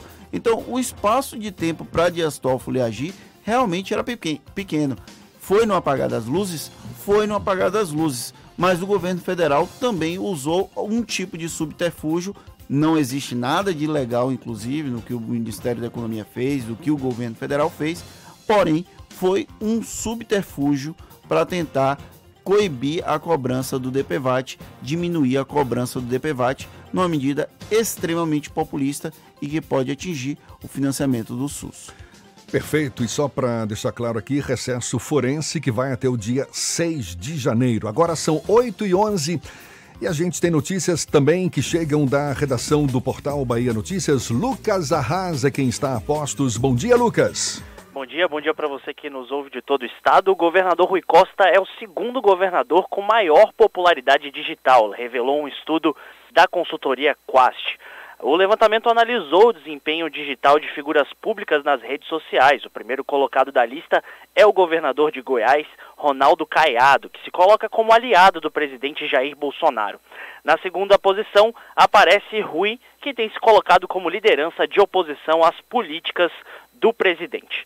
E um casal desapareceu após o barco onde estavam virar em um trecho da barragem Santa Helena, na zona rural de Mata de São João, na tarde de ontem. O casal estava em um barco de pequeno porte acompanhado de dois filhos e um outro homem. Uma testemunha declarou que um dos ocupantes da embarcação mergulhou para se banhar e no retorno teria tentado subir pela lateral do barco, provocando a virada da embarcação. Os filhos do casal foram socorridos, enquanto a unidade do Corpo de Bombeiros foi acionada para o local, mas não conseguiu localizar o, o casal até então. Eu sou Lucas Arraes, direto da redação do Bahia Notícias, para o Isso é Bahia. É com vocês, Fernando e Jefferson. Valeu, Lucas. Agora 8 e 12 e residências e pequenos comércios já podem optar se querem pagar a energia consumida pela tarifa branca.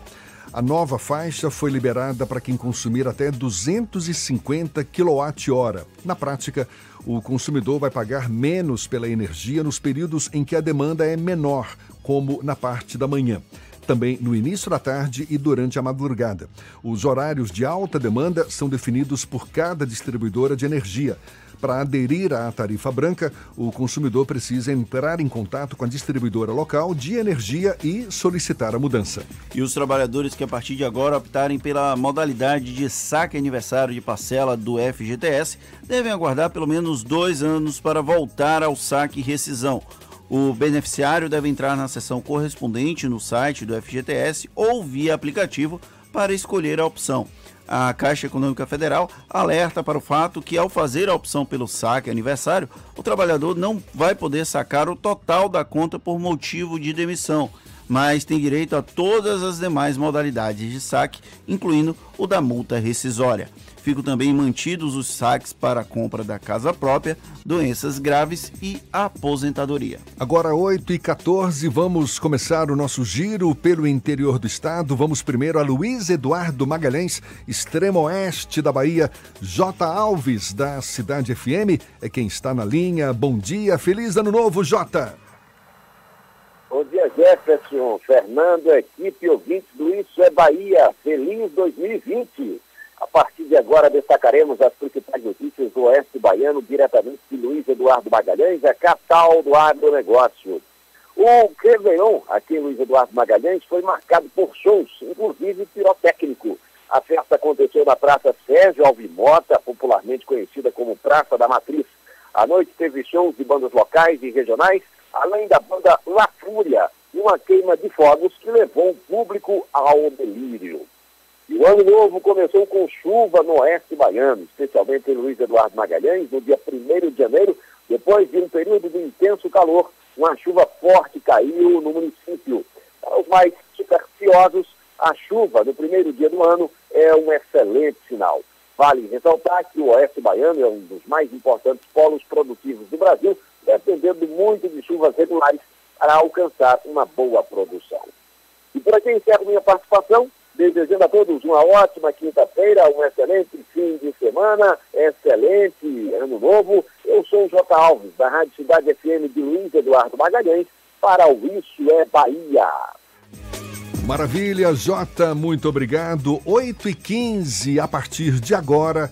Os empregadores vão deixar de pagar a multa adicional de 10% sobre o saldo do FGTS ao governo ao dispensar o funcionário sem justa causa. Continua valendo o pagamento da multa de 40% para os demitidos. Segundo cálculos do Ministério da Economia, o fim da multa de 10% vai abrir uma folga de mais de 6 bilhões de reais no teto de gastos para o próximo ano. E atenção, a jornalista Cristiane Castro, de 36 anos, que estava desaparecida desde a última terça-feira, já foi localizada na noite de ontem. De acordo com a prima da jornalista, Cíntia Freitas, ela foi encontrada na cidade de Riachão do Jacuípe, Passa Bem. Ainda não há informações sobre o que ocorreu com Cristiane. De acordo com as informações de familiares, a jornalista havia sido vista pela última vez em frente a uma agência bancária localizada na rua Conselheiro Franco, em Feira de Santana. Tudo bem, agora são 8h16 e a gente dá sequência ao nosso giro pelo interior. Vamos a Itororó. Maurício Santos, da Itapuí FM, é quem fala conosco. Bom dia, Maurício. Bom dia, Jefferson. Bom dia, Fernando. Bom dia a todos do Isso é Bahia. Bom dia para toda a Bahia. Ótima quinta-feira em 2020, recheado aí de muitas realizações. Fernando, Jefferson, vamos com notícias aqui da nossa região. Vamos para a cidade de Itapetinga, onde chuva de granizo abre o ano de 2020 em Itapetinga. Não foi só em Salvador, em Itapetinga também. Uma chuva forte, acompanhada de trovoadas e granizo, surpreendeu a população de Itapetinga no início da tarde desta quarta-feira, o primeiro dia do ano de 2020. Além do granizo, a chuva também veio acompanhada de ventos fortes. Um carro que estava estacionado em uma das ruas do bairro Primavera foi esmagado por uma árvore que acabou caindo com a força dos ventos. Fora isso, a chuva não causou estragos, outros estragos na cidade. Ah, já que as pedras de gelo foram minúsculas, é, e despertou aí a curiosidade de quem nunca havia observado esse fenômeno da natureza no município. Apesar do susto, a forte chuva foi bem recebida pela população e serviu para aplacar o forte calor desse início de janeiro, considerado o mês mais quente do ano. E realmente foi uma novidade para a cidade que faz muito calor. Jefferson, Fernando, Maurício Santos falando aqui de Itororó, a capital da carne de sol, para o Bahia, para toda a Bahia. Agora é com vocês, bom dia! Valeu, Maurício, muito obrigado. E olhe, privilégio de chuva de granizo também nós tivemos neste primeiro dia do ano. Choveu aí umas pedrinhas de gelo em algumas áreas da cidade. Pena que eu não vi essa chuva. Eu não vi chover gelo em Salvador, mas está rolando a história que é uma campanha publicitária de um filme infantil que está no cinema. Frozen 2. Frozen 2, então parece que está funcionando, porque está todo mundo falando de gelo na Bahia, quem diria? Agora é gelo, não é neve não. Neve, neve ainda não temos. 8 e 19 já já a gente conversa com o presidente do PT na Bahia, Ed em Valadares. É um instante só. Você está ouvindo Isso é Bahia. O ano virou. Chegou a hora de você virar a chave de um seminovo Bahia VIP. Descontos de até 5 mil, um ano de garantia ou transferência grátis. Bahia VIP Veículos, Avenida Barros Reis, Retiro. Consulte condições no trânsito, a vida vem primeiro. Para realizar seu sonho, faça como o Ebert, formado em odontologia pela Unime. Ele contou com professores experientes sempre ao seu lado e teve aulas em laboratórios bem equipados para aprender na prática o que o mercado exige. Essa é a hora de começar a estudar. Vem também para a Unime. As mensalidades cabem no seu bolso. Aproveite as bolsas de até 100%. Consulte condições. Faça já sua prova. unime.edu.br. Unime. Todo dia é dia de acreditar. Bela Bowling, o boliche do Shopping Bela Vista. Venha se divertir. Aberto de domingo a domingo. E a hora certa. A tarde FM 8 e 19. Está pensando em um dia de diversão incrível? Então venha para o Bela Bowling, o boliche do Shopping Bela Vista. É o maior espaço de diversão com boliche de Salvador. Temos pacotes para você fazer a sua festa de aniversário ou confraternização. E de segunda a sexta, a hora de pista para seis pessoas com uma porção de batata frita sai por apenas R$ 49,90. Os sapatos são à parte. Consulte condições, traga a sua turma e aproveite. Bela Bowling, o boliche do Shopping Bela Vista, o maior espaço de diversão com boliche de Salvador.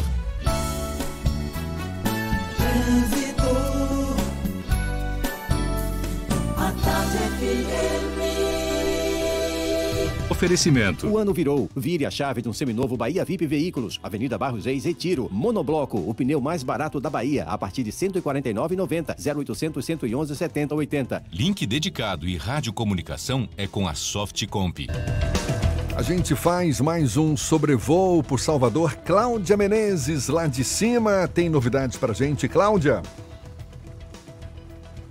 Oi, Jefferson. Olha, meu assunto é com você que saiu de Feira de Santana agora, vem para Salvador, movimento bem tranquilo na BR-324. Pode vir, que está super bem, viu, esse movimento na rodovia. Em outro ponto, na rodoviária aqui Salvador, o acesso ao terminal está total tranquilo também. Eu estou falando que hoje está com cara de feriado, né? A cidade está bem tranquila. Sobrevoamos agora há pouco também a região da Cidade Baixa. Boa notícia, viu? Pequena movimentação também no ferry boat. E lá na Estrada do Coco, vamos voltar lá para o pedágio no sentido Salvador. Agora tem uma pequena movimentação, uma pequena fila, então nada que chega a preocupar se você está saindo de Guarajuba ou outras praias aí do litoral.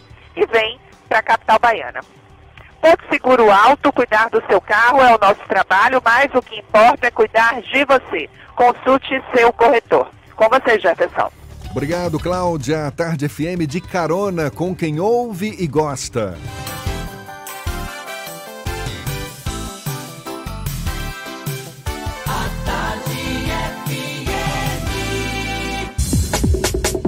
Voltamos a apresentar Isso é Bahia. Um papo claro e objetivo sobre os acontecimentos mais importantes do dia.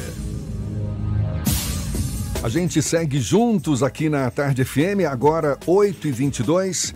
E o Partido dos Trabalhadores completa neste início de 2020 13 anos à frente do governo da Bahia. À frente da Prefeitura de Salvador, o PT ainda não teve esse privilégio e procura definir o nome que deve representar o partido na disputa ao Palácio Tomé de Souza. A gente vai falar mais sobre o assunto, inclusive sobre a sucessão estadual em 2022, com o presidente do PT na Bahia, Éden Valadares, nosso convidado aqui no Issa Bahia. Bom dia, Éden, seja bem-vindo. Bom dia, Jefferson. Bom dia, Fernando. Bom dia a todos os ouvintes. Qual novidade que você tem na definição do nome para representar o PT na eleição para prefeito de Salvador? Belintani já saiu do páreo. Saiu do páreo que nunca esteve, né? Ele nunca se colocou oficialmente nesse páreo. Eu devo lhe dizer assim, Jefferson, a gente tem uma ansiedade natural nesse período pré-eleitoral, de busca pela definição de candidatura, mas no PT, ao contrário dos partidos mais tradicionais, nós temos um, um rito uma tradição é, democrática. Então, os debates no PT são mais alongados, é, os processos internos de definição são naturalmente mais alongados. Então, a gente sempre tem encontro, tem prévia, tem congresso. O que eu devo lhe dizer é que eu acho que nós estamos, eu tenho certeza que nós estamos no prazo do PT. O PT é diferente e está cumprindo o seu prazo. Hoje nós temos boas pré-candidaturas colocadas. Dia 6, agora, segunda-feira, haverá uma reunião da Executiva Municipal com esses pré-candidatos buscando um afunilamento eu penso que nós chegaremos no bom fim com as coisas um pouco mais é, arrumadas. Não acho que haja atraso, acho que é uma ansiedade natural. É, e nós vamos, Fernandinho, para a eleição com uma tranquilidade grande, porque quem está em campanha há três anos é Bruno Reis. Bruno Reis tem a obrigação de ganhar essa eleição. Você fala que tem o PT boas pré-candidaturas. Quais seriam essas boas pré-candidaturas, os nomes mais prováveis para ficar nesse afunilamento que vocês vão decidir no, na segunda-feira, dia 6? Oh, hoje colocado... não. É, é segunda-feira, dia 6. Isso. É. Hoje nós temos o deputado Robson Almeida, o deputado estadual Robson Almeida, a socióloga Vilma Reis, o vereador Moisés, o deputado é, Valmir Assunção, a secretária Fábia, enfim, é, por sorte, nós temos um conjunto de quadros preparados para disputar a eleição em Salvador. Não é nome demais, não? O que até é demais. dificultando a escolha do. Costumo dizer que quem tem muito não tem nenhum, por isso nós vamos começar o processo de afunilamento. Quem falou isso recentemente foi quem? Jacques Wagner, aqui no Isso é Bahia. Exatamente. Mas repare, é, nós temos, tradicionalmente no PT, um, um jeito de definir as coisas. O PT, diferente de outros partidos, não tem um dono. Não tem alguém que vai lá e diz vai ser esse ou vai ser aquele.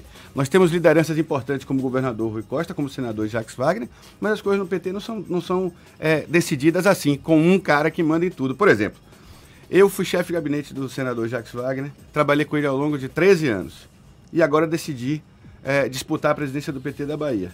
Quem olha de fora diz assim, não, mas não é possível. Um cara ligado a Wagner, com tantos anos de trabalho com Wagner, vai disputar o PT, é claro que o PT vai eleger ele. Elegeu, eu me elegi. Com 60% dos votos, me elegi em primeiro turno. Mas me elegi em disputa. Teve outras chapas, teve debate, a gente teve que rodar a Bahia. É natural no PT. O que as pessoas olham de fora e acham que essa diversidade de opiniões no PT, que esse método democrático do PT de decidir as coisas nos afasta, nos divide, ao contrário, ela nos multiplica, ela nos soma. Acho que uma das fortalezas do PT uma das forças do PT está nisso. Então, insisto, é, quem tem muito não tem nenhuma verdade, mas nós estamos no prazo de definição, há um esforço concentrado das pré-candidaturas do Diretório Municipal, acompanhado pelo Diretório Estadual, de afunilamento. Nós vamos chegar é, a esse denominador comum e apresentar um nome a uma cidade onde o PT, como você mesmo disse, ainda não governou, mas que nós sempre somos muito bem votados, obrigado. Na eleição passada de 2018, o companheiro Haddad, o companheiro Rui Costa e o companheiro Jacques Wagner ganharam em todas as urnas da cidade. Então, se há um sentimento de antipetismo no Sudeste, no Sul do país, é, graças a Deus na Bahia e no Nordeste não há. Eu, eu, quero repetir, Haddad, Rui e Wagner ganharam em todas as urnas. Então é uma cidade que é, não tem receio e, ao contrário, ela reconhece o trabalho feito pelo PT ao longo desses 13 anos. Ontem nós completamos 13 anos de governo do PT na Bahia e acho que o saldo é muito positivo, penso que o saldo é muito positivo. Nós transformamos o jeito de fazer política no Estado, nós transformamos as prioridades das políticas públicas no Estado, nós garantimos investimentos importantes, metrô, porto, ponte que vem por aí, sem perder de vista a política social, sem perder de vista a desigualdade social, sem perder de vista a justiça social. Já é ponto pacífico dentro do PT agora que vai ter uma candidatura própria em Salvador e como é que está a situação nas principais cidades da Bahia? Feira de Santana já existe uma definição, Vitória da Conquista também caminha para uma definição. Como é que está o posicionamento do Partido dos Trabalhadores nas principais cidades daqui do estado? Eu vou separar em dois blocos, porque Salvador, Conquista e Feira de Santana tem a possibilidade de ter dois turnos. Mas, no geral, eu devo lhe dizer, nós hoje faremos uma reunião do Grupo de Trabalho Eleitoral do PT. Nós estamos avançando no diagnóstico das 50 maiores cidades. O PT vem bem, o PT é, passou por um momento difícil, que foi 2016, talvez o momento mais difícil da gente em eleições municipais. Mas vem recuperando muito bem. Fizemos maior bancada estadual, fizemos maior bancada federal, elegemos o senador mais votado da história da Bahia, o governador mais votado da história da Bahia, enfim. Não é me gabando, não, mas acho que o PT vive um bom momento no Estado. E nessas 50 maiores cidades nós estamos terminando o diagnóstico. Não posso dizer cidade por cidade como estaremos, mas posso lhe dizer, no geral, nós temos entre 20 e 25 cidades onde o PT disputará a prefeitura com candidatura própria. Nas demais, certamente apoiaremos aliados.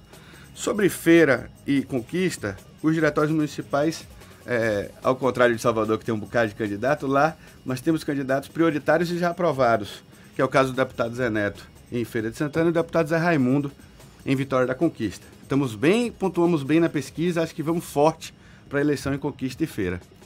Em Salvador, há uma definição do Diretório Municipal de ter candidatura. Agora, um partido que foi presidência da República e que é alternativa real de poder no Brasil, que almeja voltar à presidência da República. Um partido que está há 13 anos é, à frente do governo do Estado e lidera a coalizão é, de partidos aliados no, na, na Bahia. Um partido que tem essa dimensão estadual e nacional, ele não pode impor uma candidatura a todo mundo. Então nós vamos apresentar um nome do PT e vamos levar esse nome do PT para dialogar com os movimentos sociais, com os partidos de esquerda, com os partidos aliados, que também devem ter reconhecido legitimamente as suas pré-candidaturas. Então, junto com o governador, junto com o senador, o diretório estadual do PT e o diretório municipal vão dialogar sobre qual é a melhor tática. Repare, nós vamos para a eleição de um turno ou de dois turnos em Salvador? É melhor ter uma candidatura só da base de Rui ou ter mais de uma? A base de Neto vem com uma só ou vem com mais? Então, tão, os elementos não estão colocados na mesa ainda para a gente ter ansiedade de definição da tática. Nós vamos trabalhar para funilar o nome, apresentar esse nome. Nós temos que rodar a cidade, nós temos que apresentar esse nome para a cidade.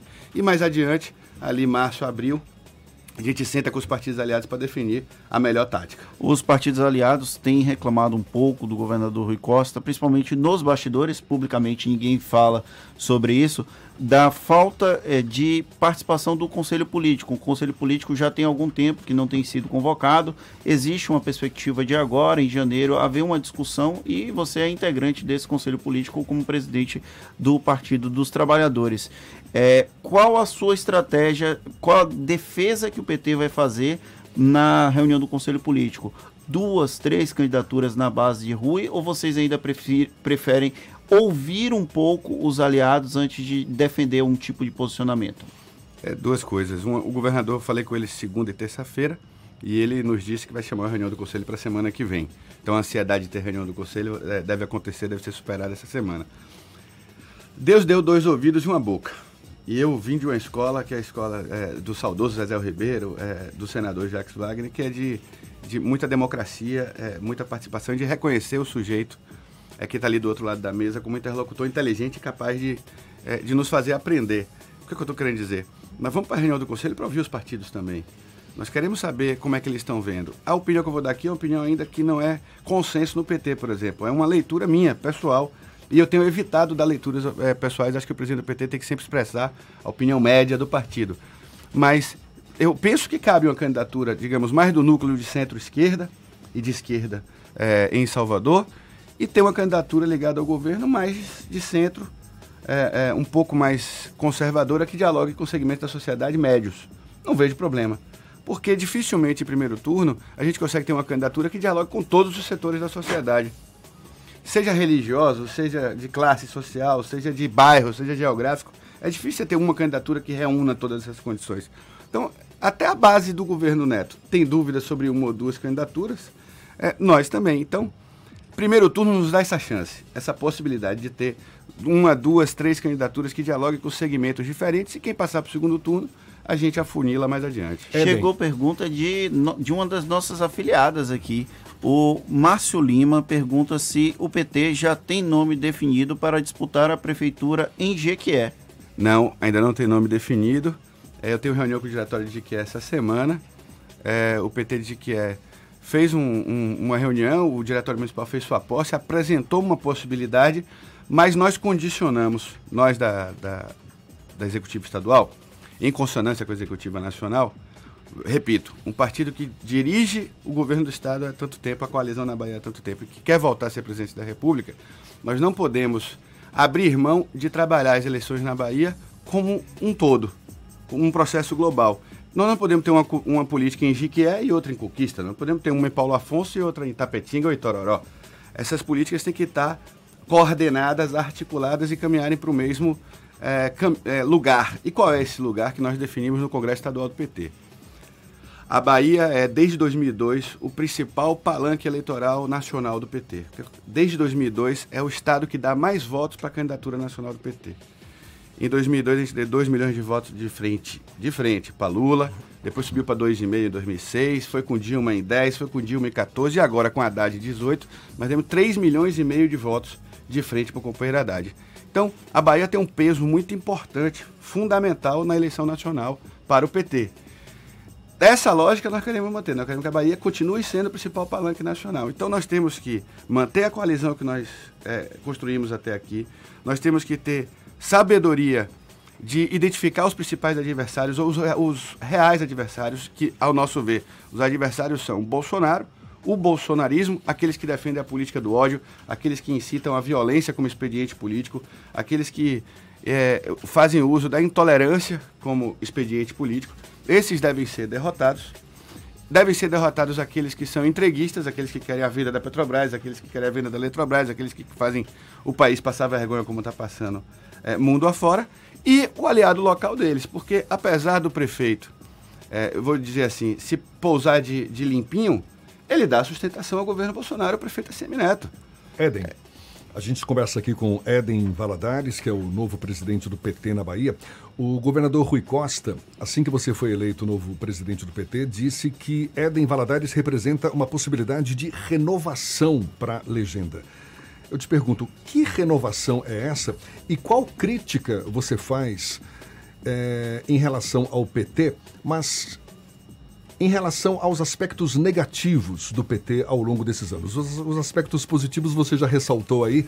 Então queria que você definisse que renovação é essa e que autocrítica você faz em relação ao partido. Você sabe que o PT deve ser o partido no mundo mais cobrado a fazer autocrítica. O PT eh, sofre a crítica da oposição à esquerda, o PT sofre crítica da oposição à direita e é cobrado do PT autocrítica sempre que a gente vai falar. Mas nós não temos problema com isso. Eh, a renovação no PT, nós vamos completar 40 anos de história agora em fevereiro. O PT vai completar 40 anos de história. E nós começamos um movimento eh, no PT inteiro, na Bahia com mais evidência, de renovação. Mas não é renovação só da cara, do personagem ou da geração que está lá. A renovação da geração é importante. É importante a gente dar voz e vez a, a uma nova geração, que foi a geração que nasceu pós-1980, pós eh, a fundação do PT. Mas é uma renovação dos nossos compromissos democráticos, é renovação dos nossos compromissos com o povo brasileiro, porque nós vivemos um período, Jefferson, talvez dos mais difíceis, desde a fundação do PT. Eh, Se você me permite, eu vou fazer um comentário bem rápido sobre o que, como está acontecendo no Brasil e no mundo. É, a entrevistada anterior, a gente estava comentando aqui sobre redes sociais. As redes sociais, esse mundo hiperconectado que deveria nos juntar mais, nos trazer mais solidariedade, mais fraternidade, mais link, mais proximidade, de alguma maneira, politicamente, acaba nos afastando, montando grupos e bolhas que só dialogam entre si e que rejeitam e que perseguem e que negam qualquer diferença mínima com outros grupos sociais. Essa, essa, essa, essa cultura da intolerância, infelizmente, vem acompanhada de um processo de, de concentração de riqueza jamais visto.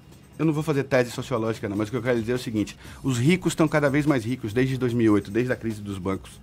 E os pobres estão cada vez mais pobres, no Brasil e no mundo. O hiato social tem aumentado muito. E venderam para a minha geração que você ia ser empreendedor, que você ia ser colaborador, colaborador de aplicativo, empreendedor disso, daquilo. E é uma mentira. O que fizeram foi tirar direitos eh, trabalhistas, ambientais e sociais de uma geração inteira. A nossa geração, Fernando, infelizmente é uma geração que vai ter dificuldade de ter 13 terceiro, vai ter dificuldade de ter férias remuneradas, vai ter dificuldade de ter direitos que, durante o século XX, foram consagrados para a classe trabalhadora. Fazendo a autocrítica aqui. Ah, já ia falar. Cadê a autocrítica? A autocrítica aqui.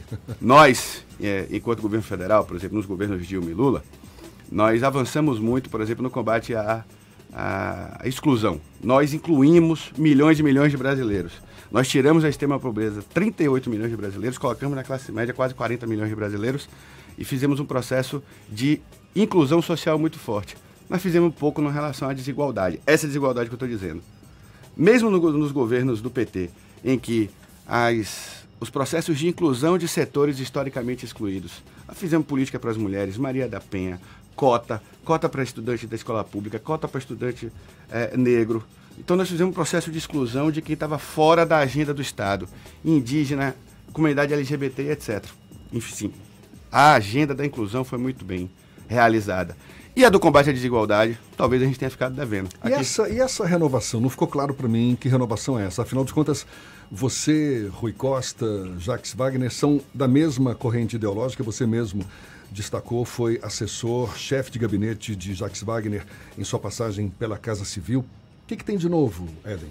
Eu queria só ainda falar um pouco da, da desigualdade, já vou falar dessa renovação aí que, que eu acho, Jefferson, como autocrítica aqui, para todos os nossos ouvintes na Bahia inteira entenderem o que, é que eu estou dizendo de maneira bem direta.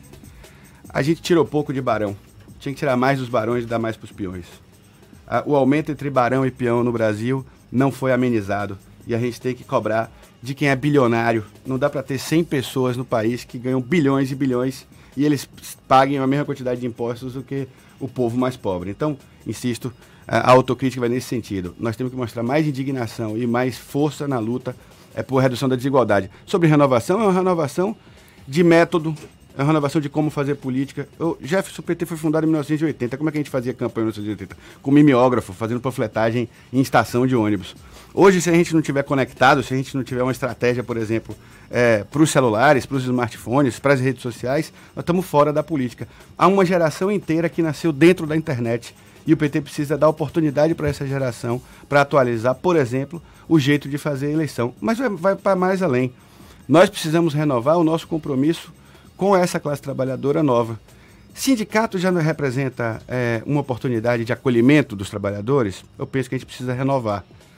É, a gente, as igrejas hoje, as redes sociais, é, ONGs, uma série de outros atores sociais parece que acolhem melhor o sofrimento do nosso povo do que os partidos ou os sindicatos. Então nós precisamos estar antenados a isso, ter capacidade de fazer autocrítica, de reconhecer que a gente não fez tudo que podia ou que nós erramos, mas infelizmente não são pelos erros do PT, por exemplo, que o presidente Lula foi perseguido, foi impedido de ser candidato e tiraram dele a eleição em 2018. Não foram pelos erros do PT, foi pelo medo deles da gente ganhar de novo a eleição em 2018.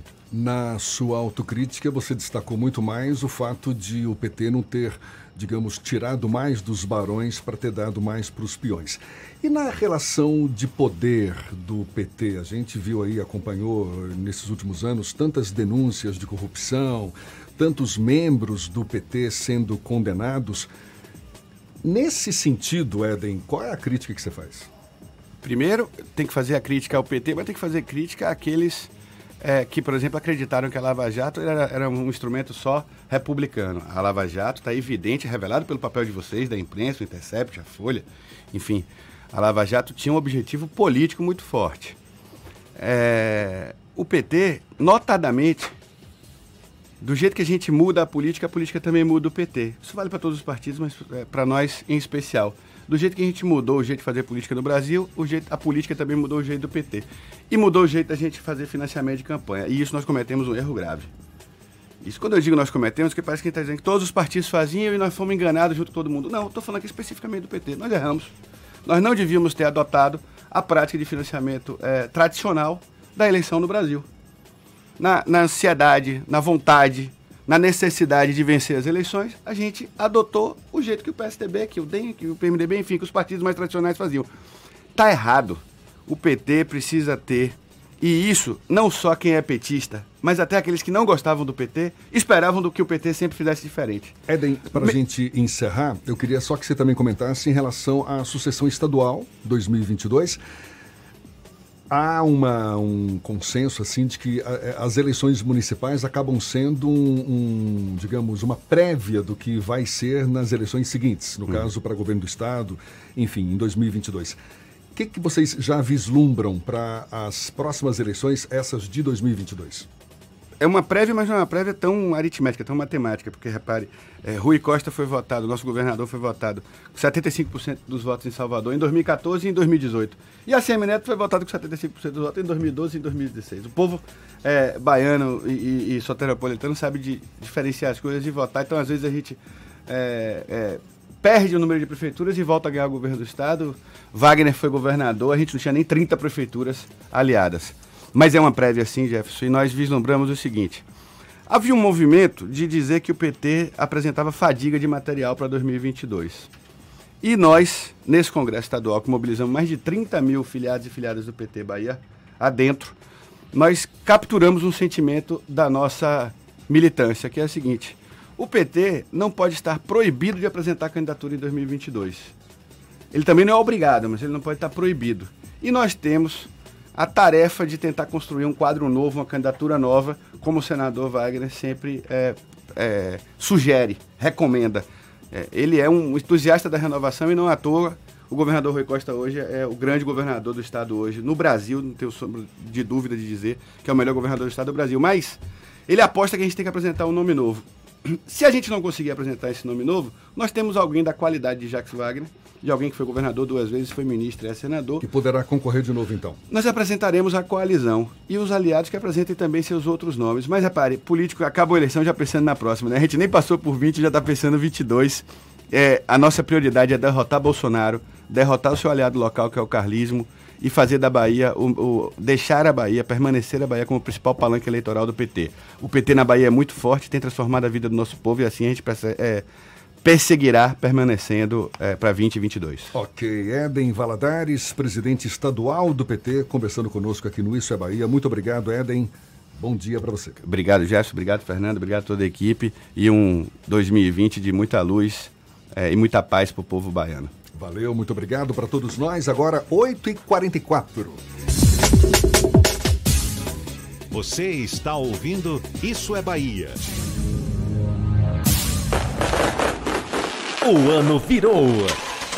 Chegou a hora de você virar a chave de um seminovo Bahia VIP. Veículos selecionados com descontos de até 5 mil reais. Escolha o brinde. Um ano de garantia ou transferência grátis. Tem SUVs, caminhonetes, sedãs, carros populares e carros premium. Bahia VIP Veículos, Avenida Barros Reis, Retiro. Fone 30455999. Consulte condições. No trânsito, a vida vem primeiro. Exposição Hiperrealismo no Brasil do artista visual Giovanni Caramelo, único escultor hiperrealista brasileiro. Uma exposição inédita que traz 10 obras que reproduzem com impressionante precisão de detalhes figuras humanas altamente expressivas. De 20 de novembro a 26 de janeiro na Caixa Cultural Salvador, Rua Carlos Gomes 57 Centro, entrada franca, classificação 14 anos, realização via Press Comunicação e Eventos. Informações 34214200. Patrocínio Caixa e Governo Federal. Assinantes do Jornal à Tarde têm 10% de desconto na loja Armo, uma loja especializada em organização para você e sua família. Cabides, caixas, divisórias de gavetas e planners, tudo para deixar seu dia mais prático. Loja Armo, a loja para organizar sua casa e sua vida. Acesse lojaarmo.com.br. À tarde mais, mais vantagens para você, assinante do Jornal à Tarde. As informações sobre a influência da economia na sua vida, com o jornalista e economista Armando Avena. Falando de economia. Meus amigos do trade turístico sempre reclamam quando eu digo que o turismo representa mais ou menos 4% do PIB da Bahia. Mas não havia dados oficiais que garantissem esse número. Esta semana, no entanto, a Superintendência de Estudos Econômicos e Sociais divulgou o cálculo oficial e afirmou que o turismo representa exatamente 4% do PIB baiano. Diferente do que se pensa, esse é um número expressivo, significando uma movimentação financeira anual de mais de 10 bilhões em 2017. Representar 4% do PIB baiano demonstra, pelo contrário, a importância do setor. Afinal, a agropecuária, atividade tradicional da Bahia, representa pouco mais de 7%. E o impacto do turismo é maior, em muitos casos, porque envolve várias atividades, como transporte, armazenagem, alojamento, alimentação, serviços de informação e comunicação, artes, cultura, esporte, recreação e muitas outras atividades. Além disso, o turismo é uma atividade fortemente absorvedora de mão de obra e geradora de divisas. A zona turística mais importante, naturalmente, é a que está em torno da Baía de Todos os Santos, e ela responde por quase 60% de todo o valor adicionado do turismo na Bahia. Mas logo depois vem a Costa do Coqueiro e a Costa do Descobrimento, com Porto Seguro. O turismo representa 4% do PIB da Bahia, mas representa muito mais em relação ao PIB de Salvador. E por isso, essa atividade deve ser sempre privilegiada, especialmente nas políticas públicas. Você ouviu Falando de Economia, com o jornalista e economista Armando Avena. Voltamos a apresentar Isso é Bahia. Um papo claro e objetivo sobre os acontecimentos mais importantes do dia.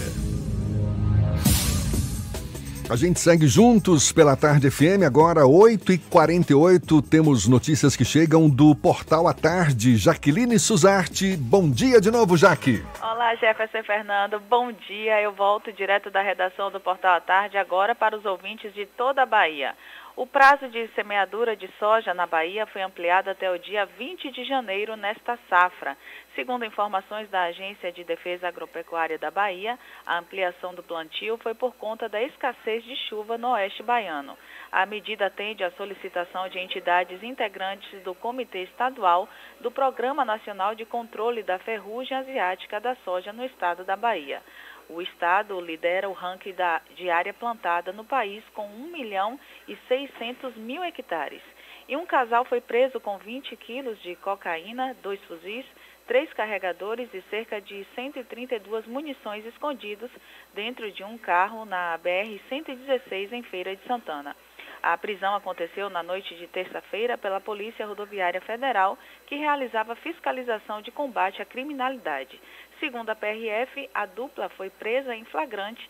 O material foi apreendido e encaminhado à Delegacia de Polícia Civil em Feira de Santana. Essas e outras notícias você encontra no portal Atarde, atarde.com.br. É com vocês.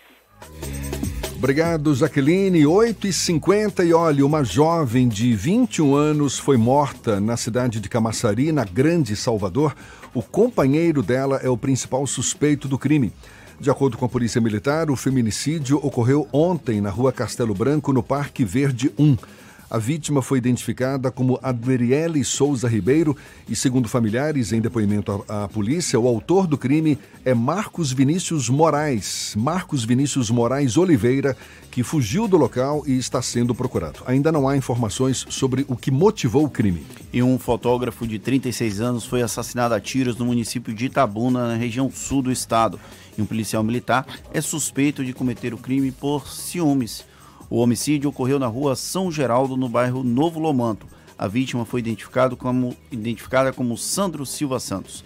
Testemunhas disseram à polícia que ele estava colocando uma porta na casa da sogra quando foi surpreendido pelo PM Felipe Prado de Araújo, que chegou ao local já atirando.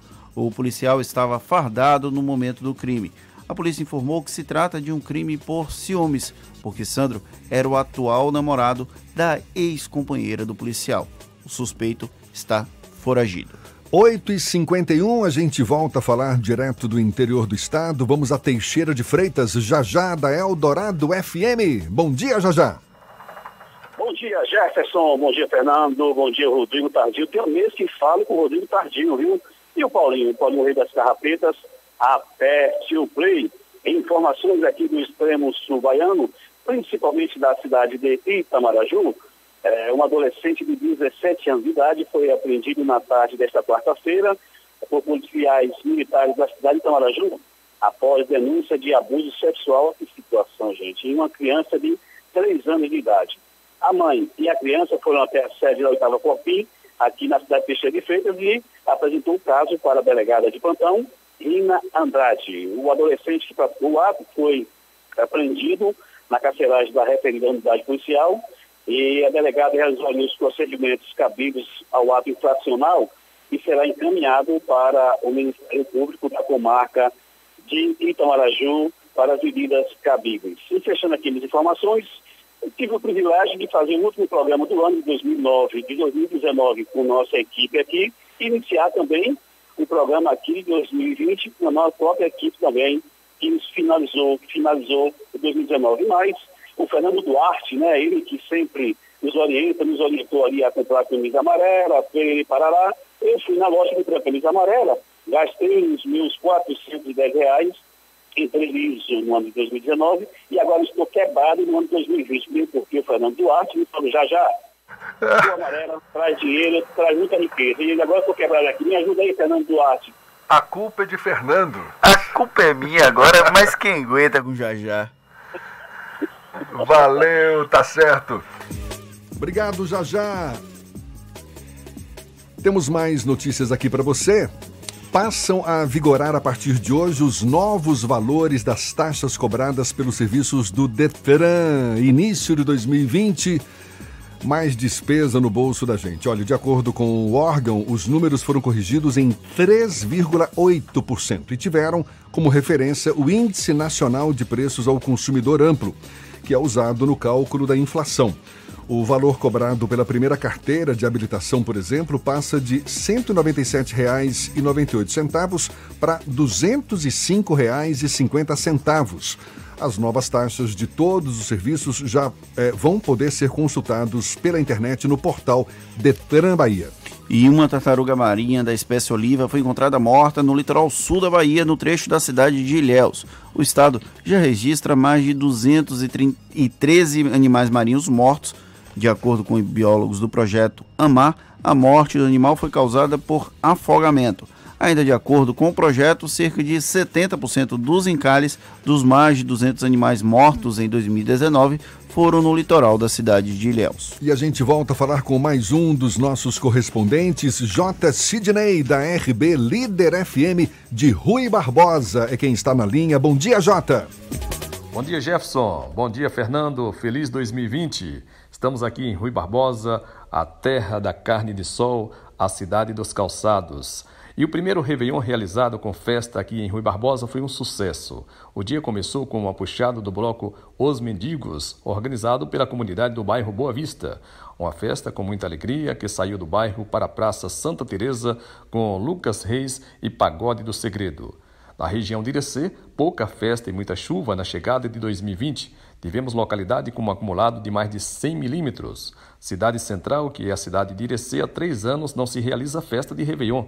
Segundo o prefeito, a cidade não tem dinheiro, mesmo sendo uma cidade que arrecada mais de 600 mil reais por dia. A prefeitura segue em recesso, inclusive nos PSFs. Já a cidade de Lapão, também na região de Irecê, se prepara para realizar a mais animada festa de carnaval de todos os tempos. É o Carnaval Antecipado de Lapão. O prefeito já começou as contratações e anunciou o maior evento da sua história. O município de Ibitá, também na região de Irecê, se prepara para uma super festa de reis. A festa celebra a cultura do reisado e traz vibrações positivas. Será neste dia 5 de janeiro. Informações do grupo J. Sidney para o Isso é Bahia. Acabou, Fernando! Encerramos mais um Isso é Bahia, o primeiro de 2020. Que venham muitos por esse ano que se inicia, que este ano seja muito melhor do que o que passou. Muito obrigado pela companhia de todos vocês. Amanhã às 7 da manhã a gente volta para Salvador e em torno e a partir das 8 para todo o estado.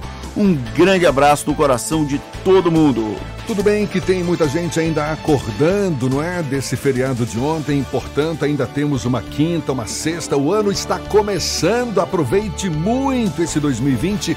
Eu agradeço pela companhia, pela confiança, pela parceria. Valeu! Amanhã tem mais. Tchau, tchau! Tchau, tchau! Tchau, tchau!